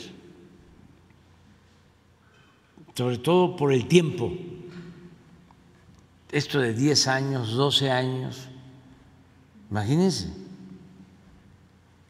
inamovibles. Por eso eh, hay que ver este caso. El doctor Américo es una gente honesta, recta, siempre lo he dicho, eh, el pueblo de Tamaulipas supo decir basta y este, eligió a un gobernador honesto, íntegro, que no se tenía en Tamaulipas en mucho tiempo, en mucho tiempo. Un gran pueblo, un estado con mucho potencial económico, con la frontera que eh, es eh, una gran oportunidad para el desarrollo económico, comercial con Estados Unidos, muchas ventajas comparativas, pero muy malos gobiernos, muy malos gobernantes. Entonces ahora sí tienen un buen gobernador y yo espero que las cosas marchen mejor. De todas formas, aunque dependa el procurador de, del exgobernador, hablando en plata, ya es distinto, ¿eh? porque el doctor Américo está pendiente. Quizá eh, no va a darle curso a las denuncias presentadas contra los exfuncionarios, pero eh, ya no van a poder eh, seguir encubriendo eh, actos de prepotencia o de corrupción. Ya es otra cosa, ya es distinto. Ojalá y se den los cambios. Ojalá, presidente, porque es muy preocupante que alguien que depende del o que viene del viejo régimen esté presente en las reuniones de seguridad que, pues, creo, considero que deberían de estar ahí personas que estén en compromiso con el pueblo y con la actual administración, no con administraciones y regímenes pasados, presidente. Por eso ojalá y mejore, ojalá y puedan cambiar al, al, fiscal Irving o que él cambie. También, o sea, difícilmente alguien como Irving, pero bueno. No descartar eso. Dicen que hasta las piedras cambian de modo de parecer. bueno, presidente, cambiando de tema, eh, en San Luis, San Luis Potosí está en medio de una crisis de agua. Cabe recalcar que ante esta contingencia se ha avanzado gracias al trabajo coordinado que su gobierno y la Conagua realizan con el gobierno municipal de la capital potosina. Pero este, no sé si sepa, presidente, hay una concesión de agua privada que abastece al club de golf de la ciudad y una parte eh, del poniente de la misma. La empresa dueña de la concesión se llama Aguas del Poniente y pese a la crisis hídrica que atraviesa la ciudad, se niega a devolver la concesión de agua al ayuntamiento. Bueno, eh, ni siquiera se presta a donar parte de su caudal, por unas horas al día, a pesar de tener una deuda pendiente con el municipio de más de 23 millones de pesos por el concepto de servicios de drenaje. Preguntarle si está usted de acuerdo en que empresas egoístas y responsables como esta, Aguas del Poniente, que tienen acaparado un significante porcentaje y caudal de agua de la capital potosina para el riego de jardines de un club de golf, continúen saliéndose con la suya, pese a que la ciudad vive una crisis de agua. Y si estaría dispuesto a que su administración revise esta concesión como parte de los esfuerzos que ya, los esfuerzos que ya realiza la Conagua con la administración de la capital potosina dirigida por el maestro Enrique Galindo para que ayuden a enfrentar la crisis que atraviesa la capital, presidente. Sí, que lo revise este, con agua y sí se está atendiendo el problema. Acabo de hacer una gira para ver problemas hidráulicos y le preguntaba yo a Germán Martínez de Conagua cómo íbamos en el caso del abasto de agua para San Luis Potosí. Ya me explicó de todo lo que se está haciendo en coordinación con el gobierno del Estado y se va avanzando. Eh, también con la concesión que tiene otra empresa. Eh, la del ducto. Sí, la del ducto. Eh, todo lo que se está llevando a cabo con el propósito de que no falte el agua en San Luis Potosí, que ese fue el compromiso que, que hicimos. Y acerca de lo que dices, vamos a, a pedirle a Germán Martínez que eh, lleve a cabo una investigación, que vea de qué se trata y eh, tratar de, de sensibilizar ¿no? bueno, detalles una a los que, tienen la, la concesión y a ver si están cumpliendo. Es una empresa que no quiere eh, donar parte de su caudal. Hay muchas empresas que tienen pozos y que han donado y esta no quiere. Prefiere regar los jardines de un club de golf que prestar el, ducto unas horas para ayudar a la contingencia. Yo creo que se pueden las dos cosas, o sea, siempre se puede. Este, que se riegue el campo de golf y que al mismo tiempo se, se, se destinen los excedentes para el consumo doméstico, pero lo vamos a investigar. Gracias, presidente. Te. Gracias, presidente. Esteban Durán, Vanguardia, Veracruz. Presidente, hay dos temas, son dos temas. El primero de ellos, ya no quiero mencionar sobre la, eh, la siembra de delitos, delitos fabricados, eh, para evitar ya ciertas confusiones, presidente, como el que se está dando el de ayer del anestesiólogo. Pero hay un asunto, presidente, que se originó en el estado de Veracruz con una abogada eh, que fue detenida. Eh, ella pues tiene la carpeta de investigación, la DIM, diagonal USS, diagonal FE, diagonal 23-2021, contra Marlene Esmeralda Esquivel, quien está acusada de secuestro agravado. La causa o proceso penal está radicada ante el, juez Francisco Reyes Contreras, el juez de control de proceso y procedimiento penal oral del Distrito Judicial de Jalapa, Veracruz. Eh, quien, está siendo eh, imputado como secuestradora fue a ese lugar para reclamar una, una unidad que le robaron, un tráiler que le robaron, y ahí se originó eh, este asunto, supuestamente son delincuentes de la zona eh, donde acudió junto con la policía para poder recuperar ese vehículo.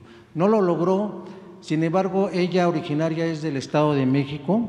Después de seis meses, la Fiscalía eh, de Veracruz la fue a detener hasta San Felipe el Progreso el 18 de noviembre del 2021. Fue trasladada al penal de Pacho Viejo, allá en el estado veracruzano. Y han, en ese ir y venir, pues han habido una serie de irregularidades, han presentado pruebas, sin embargo, estas no han surtido los efectos que eh, pues la víctima desea. Ahorita ya fue trasladada a un penal de máxima seguridad en Cuernavaca, Morelos. Entonces ella pide que por favor se revise este caso, se le atienda y de esa manera, bueno, pues ella pueda obtener la libertad bajo todas las eh, eh, eh, reservas y también pues con todas las pruebas que ella está entregando junto con su abogado. Ella dice que es una situación de injusticia y por eso pide ese, eh, pues esa deferencia, ese, esa revisión. Y para también igualmente, para precisar lo del anestesiólogo de ayer, él manifestaba que le estaban diciendo que por atender rápidamente su caso le estaban pidiendo 200 mil pesos, Pasó un tiempo, él se negó, él decía que no tenía por qué, y después decía, bueno, por 600 mil pesos arreglamos esta situación, ya quedó ahí y bueno, a la, espera de que pues pueda ser igualmente atendido, y, igual que otras personas que están en estas mismas circunstancias, presidente. En este sentido, pues es lo que yo le puedo pedir. Eh, presidente, también hay otros dos casos sobre despojo de tierras. Esto es en el estado de Hidalgo. Son dueños de tierras del ejido El Paraíso en, Tulancingo, eh, despojados de más de 500 hectáreas a través de abusos y maniobras legaloides, quienes solicitan el cumplimiento que usted dio, presidente, durante su campaña y ahora ya eh, en el cargo, pide, por favor, que les ayude a solucionar este conflicto que ya data de la década de los 70, ya del siglo pasado, presidente. Ellos fueron, dicen, se dicen engañados y despojados de sus tierras, entregadas por resolución presidencial por el entonces eh, cacique Antonio Hernández García, quien ya falleció, y que fue funcionario de la extinta Secretaría, de la Reforma Agraria, y su hijo Ricardo Hernández Pérez, quienes, por cierto, pues no son ejidatarios ni cuentan con títulos de propiedad ni de posesión. Han incurrido en usurpación de funciones, además de extorsionar a autoridades de los tres niveles de gobierno para mantener el despojo, pues para no entregarles estas tierras que estos campesinos están exigiendo. Cabe destacar que a través de la magistrada de Querétaro, Areli Madrid Tobilla, en, en 996, en 1996 revirtieron una resolución que los afectados habían ganado. En febrero de 2003, sin embargo, la Procuraduría Agraria, con oficio Copecos diagonal 034 diagonal 2003, dirigido al delegado de la institución en Hidalgo, José Carmelo Acosta Carrillo, declaró que no hay tierras de uso común como lo argumentaron los caciques para despojar de sus tierras a los legítimos dueños del ejido El Paraíso. En 2005, el señor Tomás Delgadillo Rodríguez ganó un amparo para recuperar estas tierras. Sin embargo, el cacique de la región, Ricardo Hernández Pérez, se niega a entregar dichas propiedades, dichas tierras, eh, por derecho, mismas que por derecho de resolución presidencial, pues les pertenecen, es lo que manifiestan eh, los ejidatarios. Los, eh, los, afectados piden el desalojo de las tres mil familias, perdón, no piden el, desalojo de las tres mil familias que ya fueron engañadas por los caciques y que ya están ocupando estas tierras vendidas por estos caciques, son tierras ejidales y piden la restitución de estas tierras y apelan a su política de justicia social, presidente, para lograrlo o bien una indemnización justa para ellos. ¿Qué respuesta hay estos ejidatarios, presidente, para que puedan, pues ya no recuperar esas tierras que fueron ocupadas ya por otras personas que viven en, eh, unidades habitacionales, sino que les sean restituidas estas tierras, ya sea en forma eh, física o económica? Sí. Bueno, lo primero le vamos a pedir a Rosa Isela Rodríguez lo que tiene que ver con la señora que está detenida, que revise el caso para ver si, como lo solicita, puede llevar su proceso en libertad. Eso con Rosa Isela. Lo de el médico, el anestesiólogo y el fentanilo va a estar aquí eh, mañana Mañana va a estar el doctor Alejandro Svarch para tratar este tema. Eh, va a traer ya toda la, la información. Y esto último se lo vamos a pedir a Luis Hernández, que es el procurador agrario, para que haga la revisión. En esos casos lo que este, procede, no puede aplicarse, es que eh, ya están habitadas las tierras, tres mil familias, ya no puede ahí llevarse a cabo ningún procedimiento legal, o sea, eh, un desalojo. Sería mm, imposible y muy injusto. Acaban de ordenarnos un desalojo en Ángel R. Cavada, Veracruz, también así, de una colonia muy poblada. Y un juez ordenando que la Guardia Nacional llevar a cabo el desalojo. Entonces, se le tuvo que convencer que eso no es posible. ¿Cómo un desalojo de mil personas, dos mil, tres mil, utilizando fuerza pública? de un asunto agrario, es una ampliación del ejido, de ahí de Ángeles Recabada, que hay que buscar formas de eh, resolverlo, el conflicto, el problema entre ejidatarios y eh, estos vecinos que ya llevan tiempo ahí, buscar la forma de resolverlo de otra manera.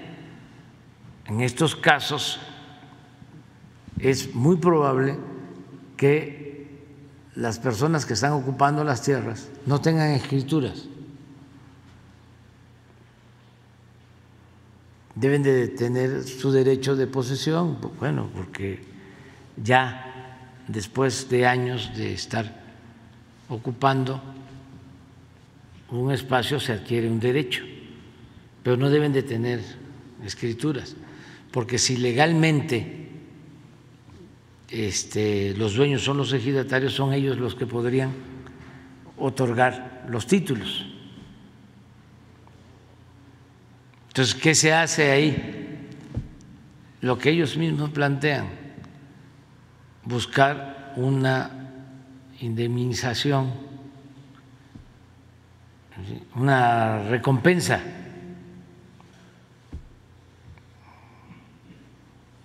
o conseguirles la tierra en otra parte.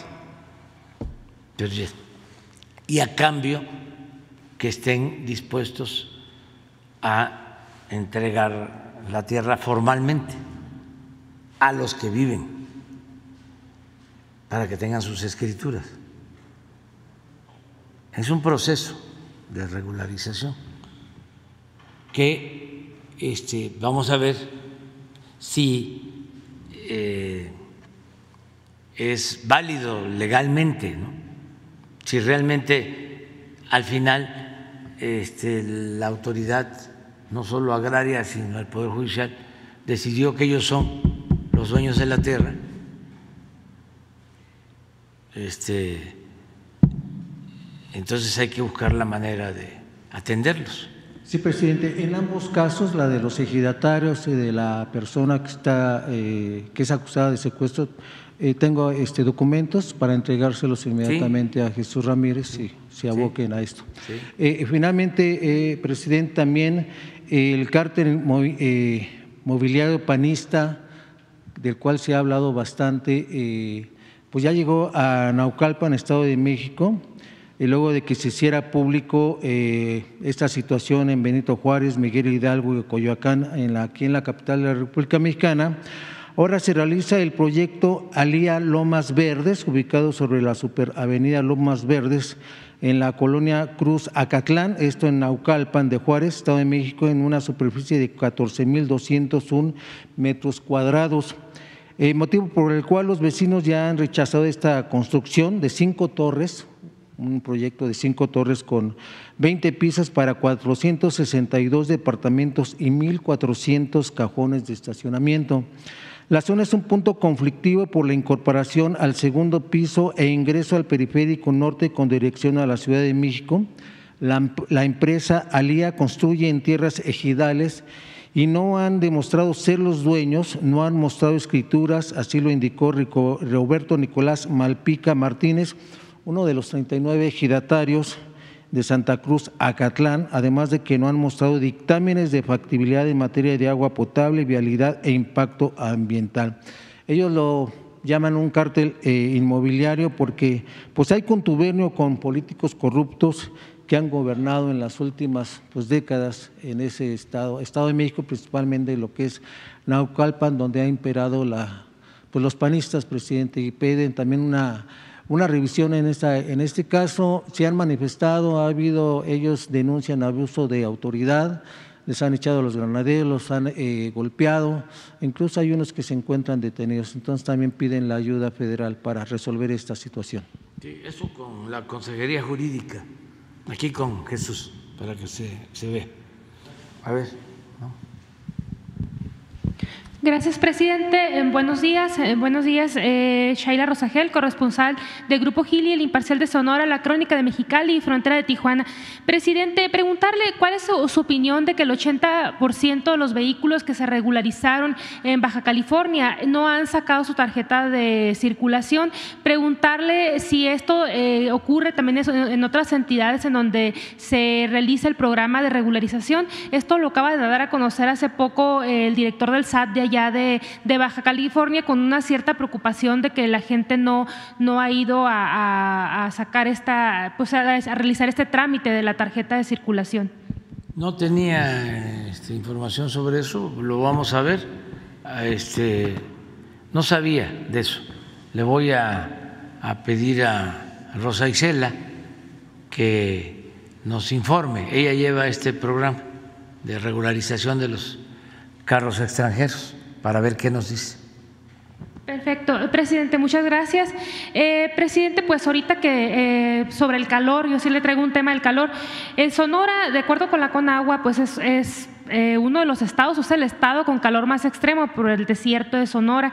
Y bueno, para esta semana, a pesar de que eh, también va a estar nublado y todo esto, se pronostican hasta 47 grados. Eh, este año ha sido atípico, de acuerdo también con la Conagua. Ah, en otras entidades ha habido también récord en temperaturas. por ejemplo, en Durango em, se dio una temperatura de 41 dos grados el 21 de junio, que superó su récord de 40 grados de 2018.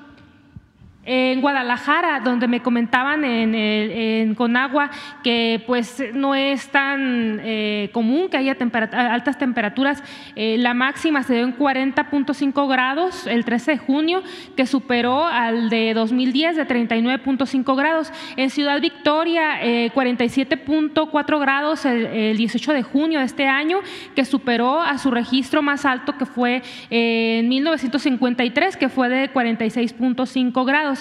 Entonces, pues, eh, preguntarle, eh, presidente, eh, si se han analizado las afectaciones que va a tener este año de temporada de calor en el, en el país, en, diferentes sectores, y qué acciones están tomando. Bueno, en el caso de Sonora, yo estuve allá hace poco y sí hay mucho calor. Me tocó este, sentirlo 41 grados con una sensación de 45. Ese día que llegamos llovió, mm, poco pero llovió, en Hermosillo. Y luego hicimos la gira, sobrevolamos eh, las presas en Sonora y está garantizado el abasto de agua en el caso de Sonora, como información a la población. Eh, para este año y eh, de acuerdo a los pronósticos también para el año próximo. No se va a tener problema de escasez de agua. Eh, desde luego esperemos que, llueva, ¿no? todos que lluevan en el norte, es el caso de, Nuevo León, estamos también esperando que, llueva, eh, que no se prolongue la sequía, todo julio no llovió en la zona conurbada de Monterrey y eh, por eso nos estamos apurando para terminar el acueducto del Cuchillo 2 para mediados de septiembre, a ver si lo logramos. En el caso de que no llueva ¿no? y que se prolongue la, la, sequía, que no falte el agua. Pero sí estamos atendiendo esto en todo el país, estamos atentos para que no falte el agua, que es lo más eh, indispensable. Eh, presidente, ¿han ah, realizado algún análisis eh, sobre los impactos que va a tener este, este calor y esta sequía este año? Por ejemplo, en las, eh, no solamente en Sonora, sino en todo el país, en, en las siembras, en, la agricultura, la ganadería. Sí, pero sí hay este, agua para riego suficiente y para el consumo doméstico. sí ha habido calor, ¿no? En algunas zonas más que antes, pero eh, no hay eh, riesgo de que nos quedemos sin agua en ninguna parte del país, solamente lo de eh, Nuevo León.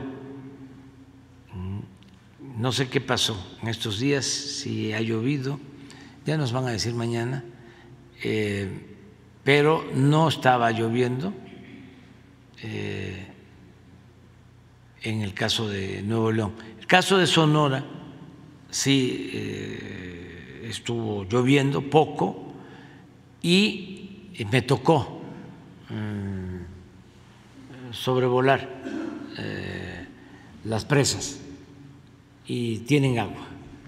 O sea, no hay problema de falta de agua, en el caso de Sonora. Muchas gracias, presidente. En otro tema, eh, bueno, la semana pasada el IMSS dio a conocer que se encontraron irregularidades en la adquisición de los elevadores que presentó la falla donde pues murió la niña en Playa del Carmen. Eh, eh, ligaron pues al exdirector del instituto, a Miquel Arriola, porque eh, textualmente se modificaron significativamente las características de los elevadores al, adquirir, al adquirirlos y los requisitos de quienes participaron. Es decir, se encontraron ahí en la documentación, pues como que hubo cambios en, en, lo, en, los requerimientos de los elevadores para el momento de, las, de la licitación. Entonces, pues preguntarle, presidente, hasta dónde va a llegar esta investigación y si hubo corrupción o trampa en la compra de estos elevadores, eh, pues si se podría castigar a funcionarios de alto nivel. Eh, em, tanto de la administración pasada o como de esta. No sé si ya se tengan responsabilidades de funcionarios actuales también y, de los anteriores, o sea, aparte del exdelegado, cuál, quiénes más estarían involucrados, porque pues sí es un tema pues, pues muy doloroso, ¿no? Lo, de la niña y pues eh, que nos recuerda mucho a lo que pasó también en Hermosillo, aunque en este caso sea una niña nada más, ¿no? Pero... Sí, sí. Este, ayer estuvo aquí el director del Seguro Social, Zoe Robledo, y habló sobre la denuncia que se presentó a la Fiscalía General de la República. Entonces depende de la Fiscalía. Y el propósito eh, es que se investigue y si hay responsables, se castigue a los responsables sean quienes sean los responsables. No debe de haber impunidad. Estoy de acuerdo contigo. Eh, no debe de quedar pues, impune un hecho así, tan lamentable. Pero sí existe ya una eh, denuncia formal de, del seguro eh, presentada en contra de las empresas que eh, participaron en esta eh, compraventa, eh, en el caso de los elevadores. Creo que en contra de quienes vendieron y en contra de quienes estaban a cargo del mantenimiento. Y va a corresponder a la Fiscalía resolver sobre esto. ¿Ha pedido, presidente, bueno, que haya alguna celeridad para este caso? Sí, en todos los casos. En todos los casos pedimos que la justicia sea pronta, expedita, y que no haya impunidad, cero impunidad, sea quien sea. Y eso es lo que estamos este, haciendo en todo. Y está trabajando la Fiscalía yo no podría hablar así de toda la fiscalía. Sí puedo hablar de que actúa con responsabilidad es fiscal.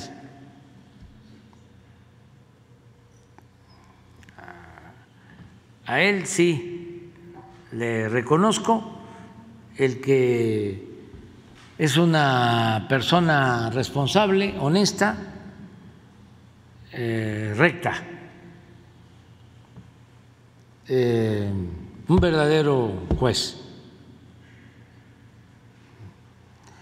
Sin embargo, son instituciones que vienen de tiempo atrás con muchos vicios. No se trata nada más de la eh, fiscalía. Así está el Poder Judicial. Bueno,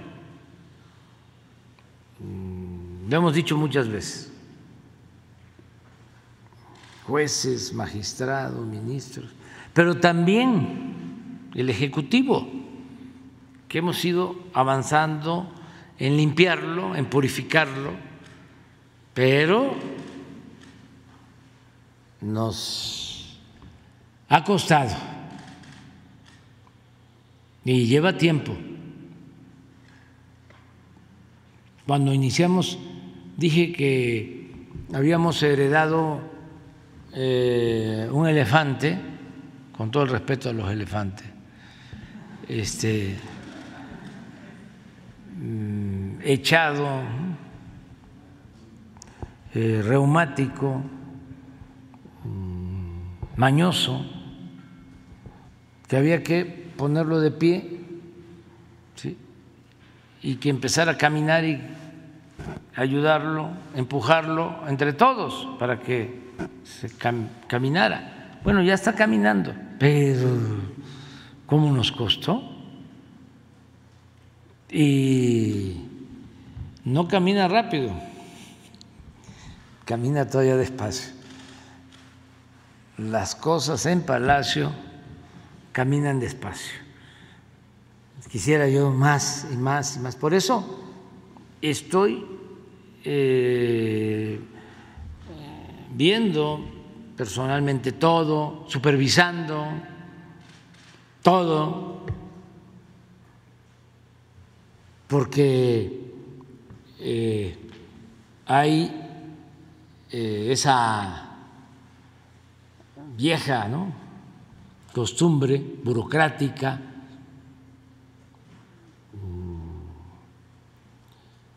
y corrupta, porque la ineficiencia también es corrupción. Entonces hay que estar empujando, empujando, pero no cansarse. Y hay que seguir, seguir, seguir limpiando. todo. Hay que seguir convenciendo de que en vez de el escritorio, el territorio, que en vez de estar viendo papeles, manejando nada más oficios, trámites, que vayan y que hablen con la gente y que vean las obras y que vean las acciones y que se sientan parte de la transformación, que les dé gusto servir a la gente, que se trasciendan cuando se hacen cosas buenas en beneficio del pueblo, que se emocionen, que se apasionen, que se entreguen al servicio público, que sean verdaderos, auténticos servidores públicos.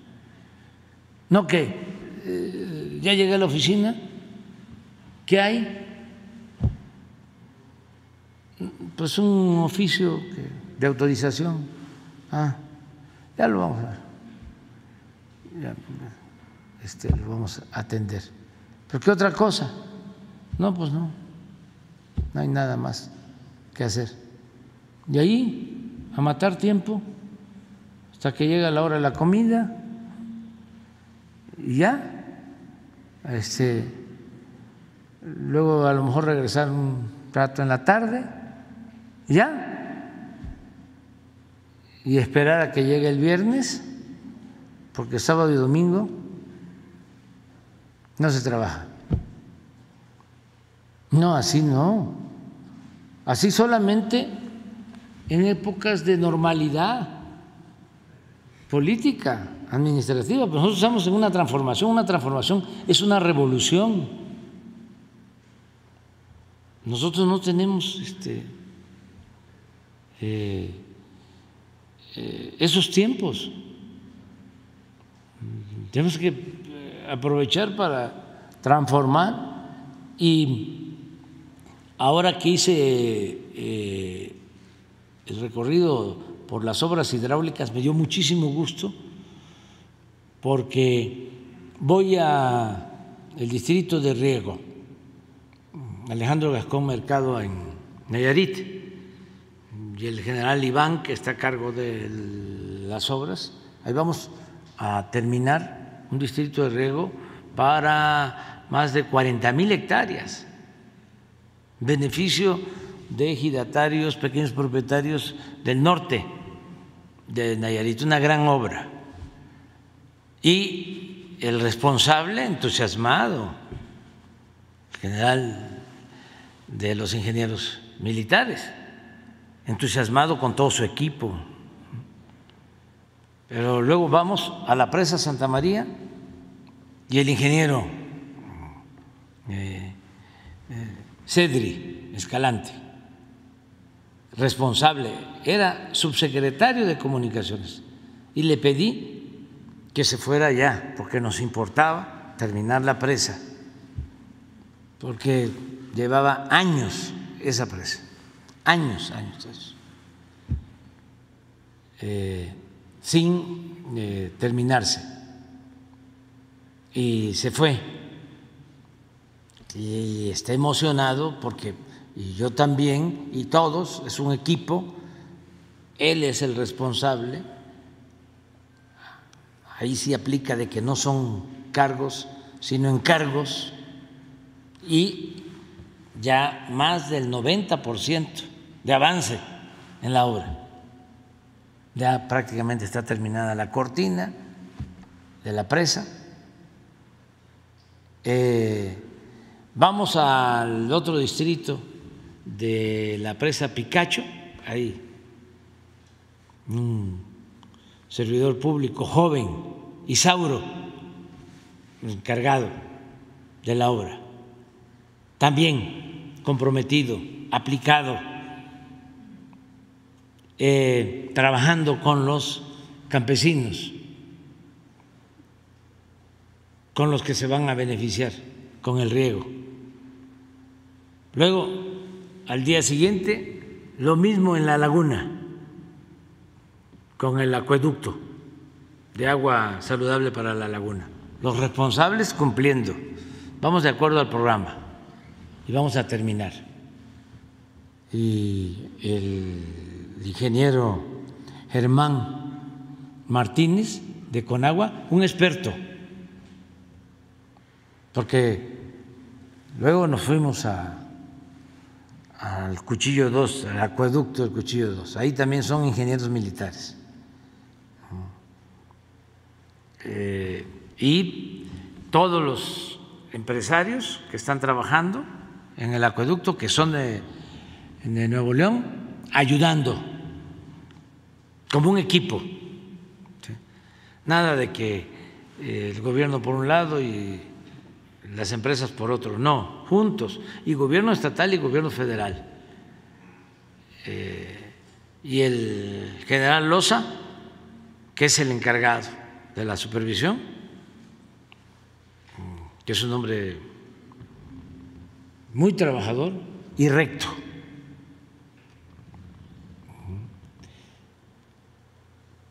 que este ya se lleva muy bien con los empresarios porque ya sabe cómo es él y que se tienen que cumplir las metas. Y por eso el reto, el desafío de, a ver, vamos a terminar a mediados de septiembre, porque si no llueve vamos a tener problema de falta de agua. en la zona metropolitana de Monterrey. Entonces ahí están. Y después de la evaluación, ¿qué eh, se recomienda?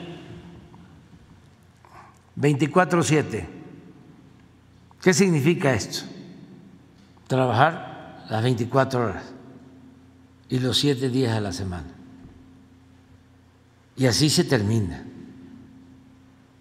Pero todos están entusiasmados, hay ánimo. Luego nos vamos a Zapotillo, y ahí es una compañera, Claudia, que era como asesora de los pueblos que estaban en contra de la presa, porque se iban a inundar tres pueblos con el proyecto original. Que hubo un acuerdo con los pobladores, se les garantizó que no se iban a inundar porque diseñó Germán Martínez y su equipo un sistema de ventanas a la presa para proteger a los pueblos. Una obra de ingeniería hidráulica también excepcional. Y con eso permitieron los pueblos que se concluya la presa y se va a tener agua para la zona conurbada de Guadalajara. Y Claudia, que era la defensora de los pueblos, estaba del otro lado de la mesa, la invitamos a que ella eh, se encargara de la coordinación del proyecto y lo está haciendo con mucha entrega. Entonces, eso es lo que nos permite avanzar. Ese entusiasmo antes se llamaba emoción social. Que se fue perdiendo por el burocratismo y por eh, el lucro y por la ineficiencia y por la corrupción y por los malos ejemplos de los gobernantes de arriba. Pero ahora hay una mística de trabajo, porque se está buscando transformar a México y todo esto es en beneficio de nuestro pueblo. Claro que tenemos que tener ingresos para poder vivir, pero es tan bello lo que se está eh, haciendo, lo que se nos permite hacer que es como para no cobrar por nuestro trabajo, es decir, gracias a la vida, porque me estoy humanizando más, me estoy alimentando de eh, principios, de ideales, de buenos sentimientos estoy sirviendo al prójimo. Claro que sí, se tiene que cobrar, porque si no, este, pues no viviría uno, no, no, no tendría uno para, para vivir. Pero no es para qué mal esos ambiciosos que se pierden esto, que lo que están buscando, es dinero y dinero y dinero. ¿Cuándo han visto ustedes un funeral, un entierro, en donde eh, lleven eh, camiones ¿no? con los bienes? ¿Cómo se llama esto? Mudanzas. Al, al, al panteón. ¿Qué te vas a llevar, primo hermano? Nada. Llévate la satisfacción de que fuiste un buen ciudadano, una buena persona, un buen ser humano. Llévate esa satisfacción. Sí, pero ¿dónde vas a meter las mansiones, tus departamentos y las alhajas? Este, y todos tus bienes. No hay mudanza. Y lo mejor es de que antes pues se acompañaba, ¿no? Los entierros, en los funerales, pues iba la gente, ¿no? De los pueblos. Y si el finado era querido, o la finada, iba todo el pueblo. Iba todo el pueblo, por lo general, ¿no? Ese era un gran tributo, un gran homenaje.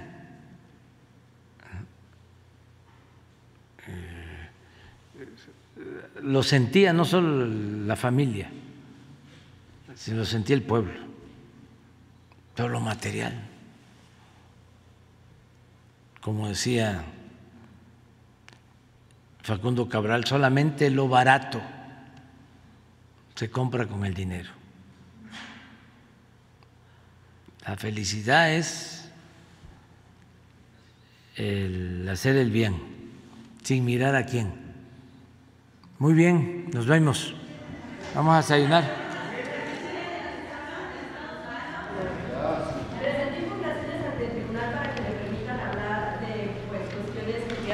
¿Cómo, cómo? Presentó impugnaciones ante el Tribunal Electoral para que lo- le permitan hablar sobre cuestiones que, por las que lo han sancionado como temas electorales. ¿Se presentaron esas impugnaciones por parte de su No entiendo, no, no, no te escuché.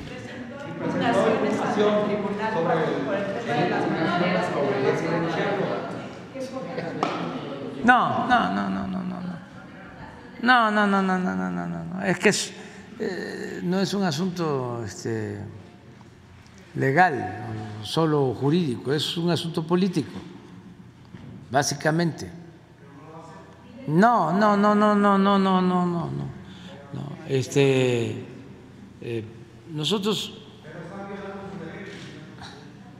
Sí, pero mientras no haya cuestiones más graves,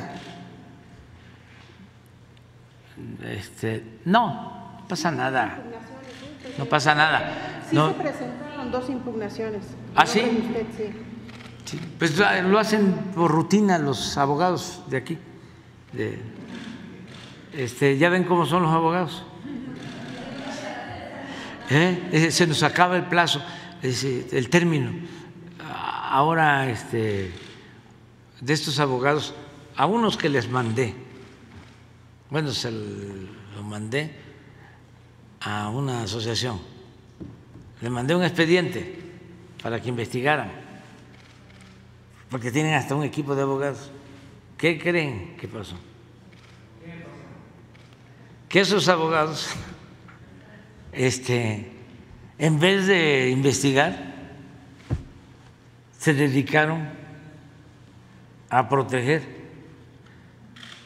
a quien presuntamente había cometido delitos.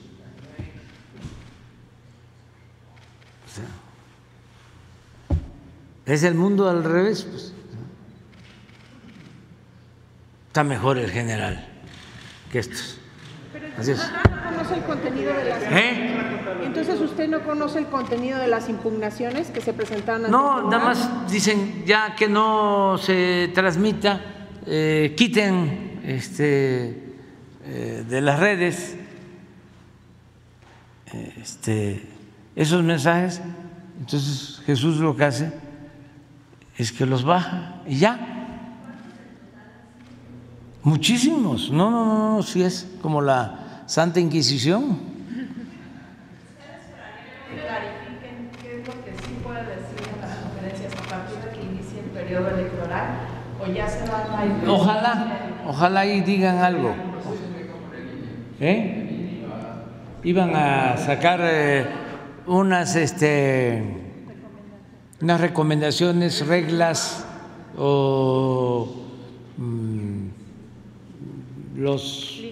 Lineamientos. generales.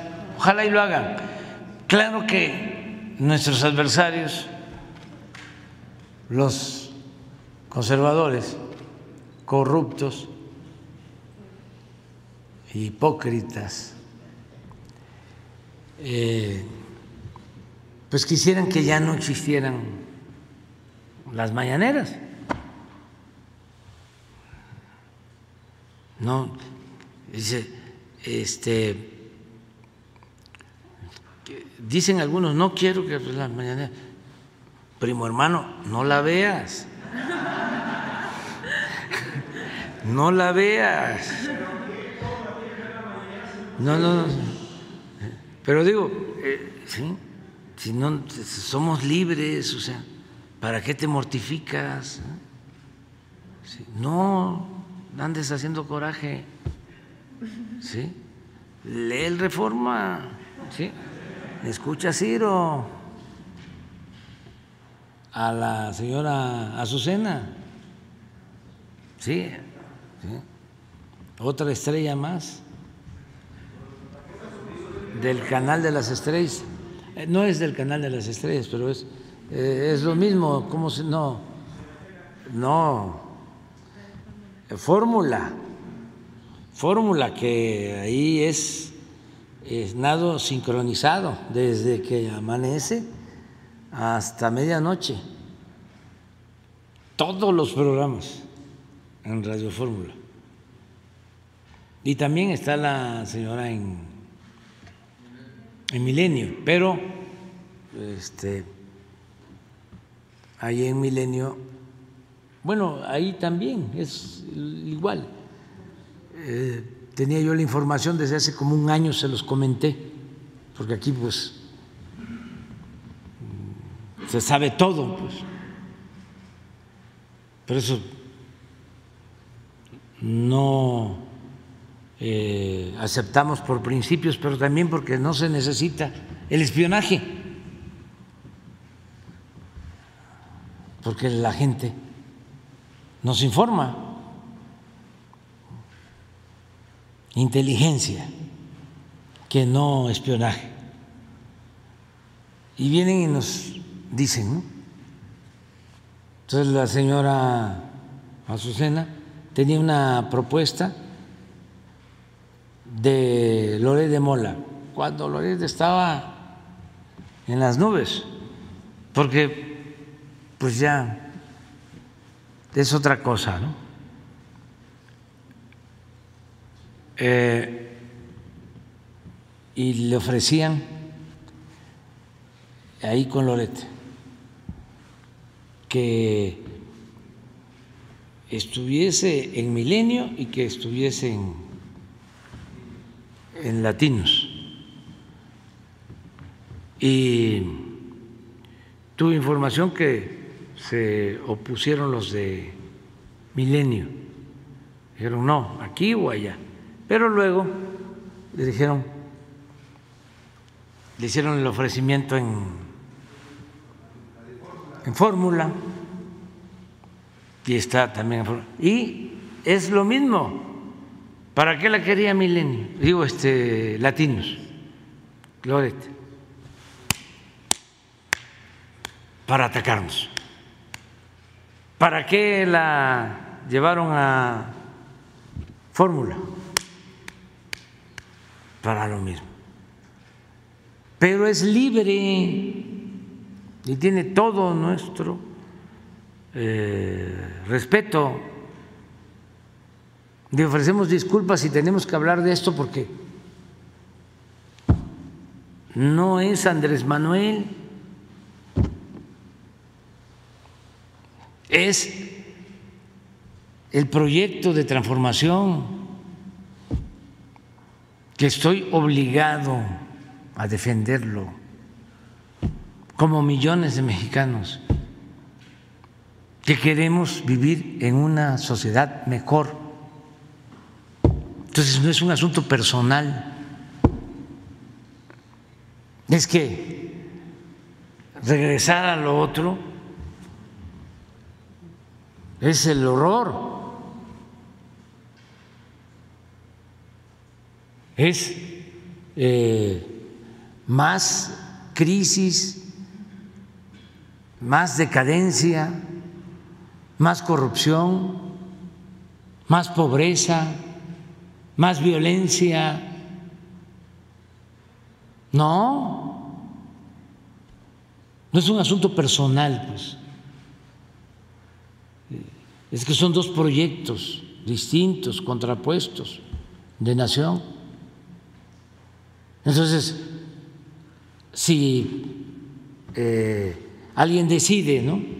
asumir una postura, pues este tiene que saber de qué se está defendiendo o intereses o causas.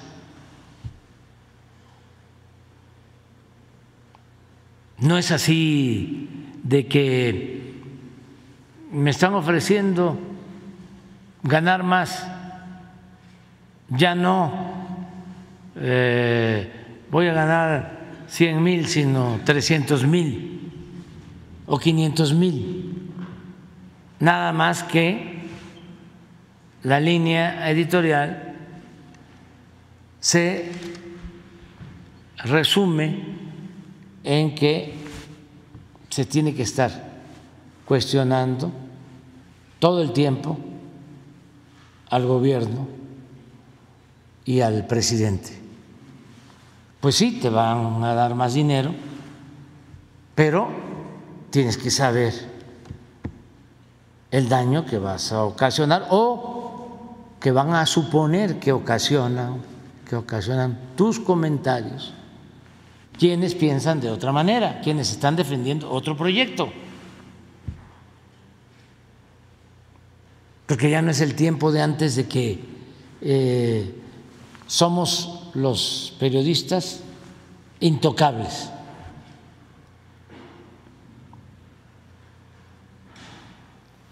Eh, tenemos fuero, tenemos privilegios y no se puede tocar al intocable. No, ya eso se terminó. Ni para periodistas, ni para el presidente, ni para nadie. Ya. Todos estamos en igualdad de circunstancias. Y tenemos que actuar responsablemente y autolimitarnos y eh, estar muy pendientes de la opinión del pueblo, de la gente, que eso es lo que nos debe de importar. Entonces no es, eh, si yo menciono aquí a Joaquín López Doria, ¿qué problema puedo tener con él en lo personal? Nada. Con Ciro tampoco. Pero eh, ellos eh, están jugando un papel.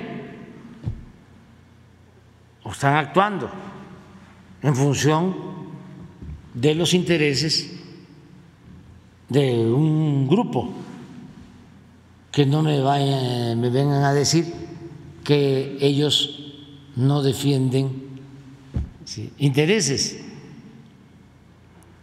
sino que defienden a todo el pueblo y que son muy objetivos de por sí esto de la objetividad en el periodismo es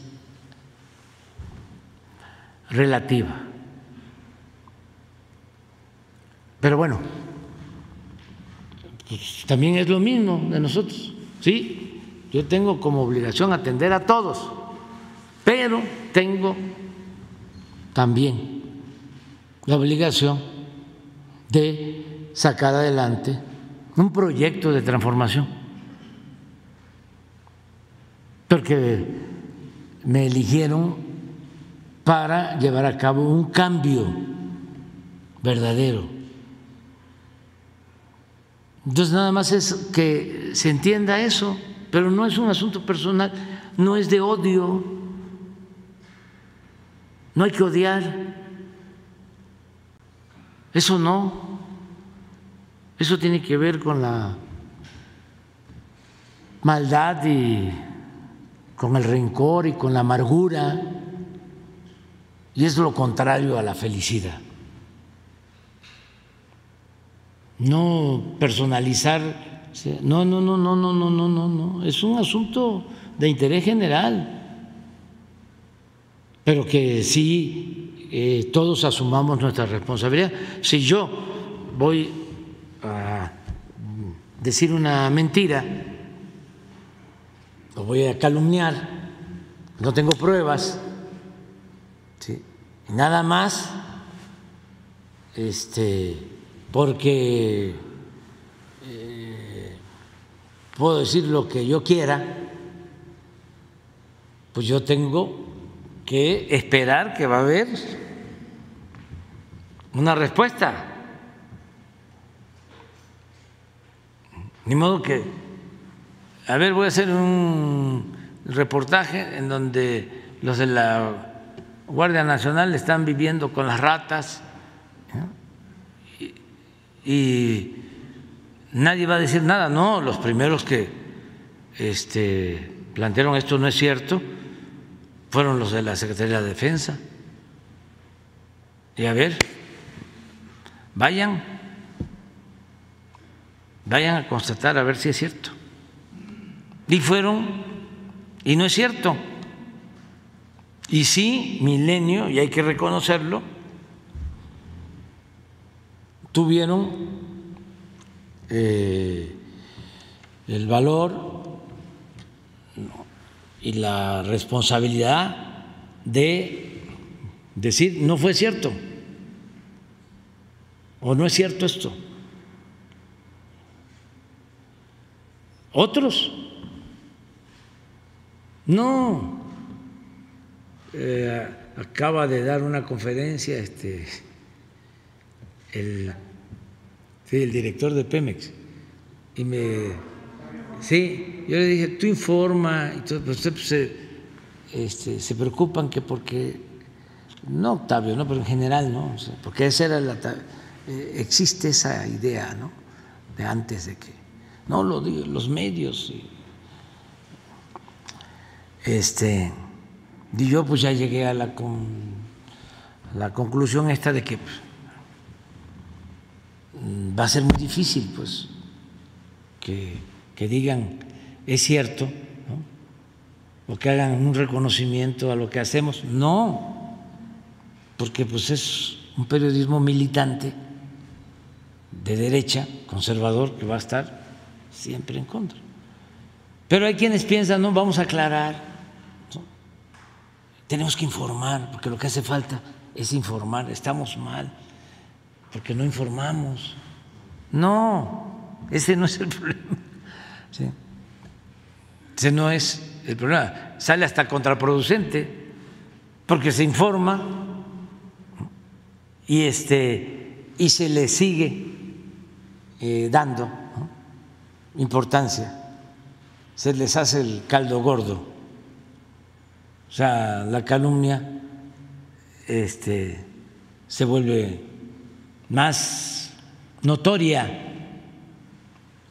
Eh, hace un, este, una conferencia el director de Pemex y explica la supuesta derrama ¿no? de no sé cuántos, 400 kilómetros cuadrados del, reforma.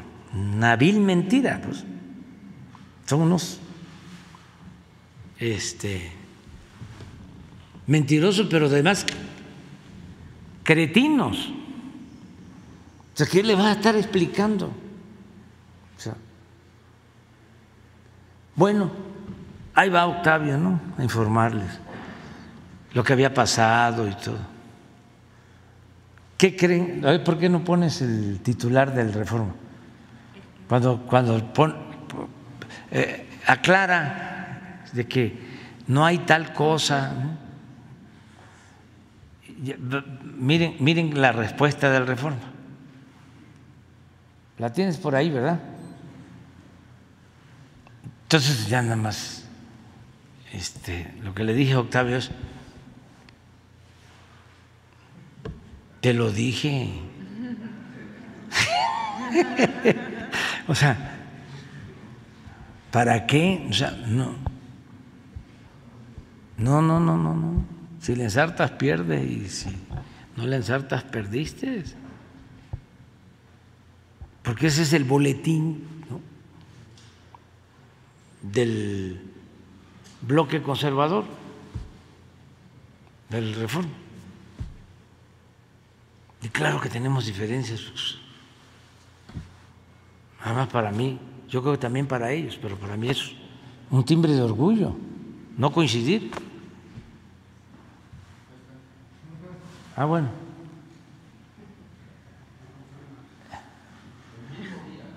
El mismo día. Tres horas después.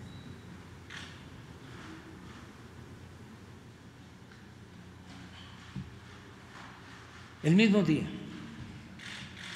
Él aclarando de que no es esa superficie y que... Y tres horas después de la, de la conferencia se la vuelven a recetar. Entonces es, sigan su camino. Nada más que vamos a tener nosotros la conferencia hasta el día, ¿qué es? 30 o 31 de septiembre. ¿Eh? 30 de septiembre del año que viene.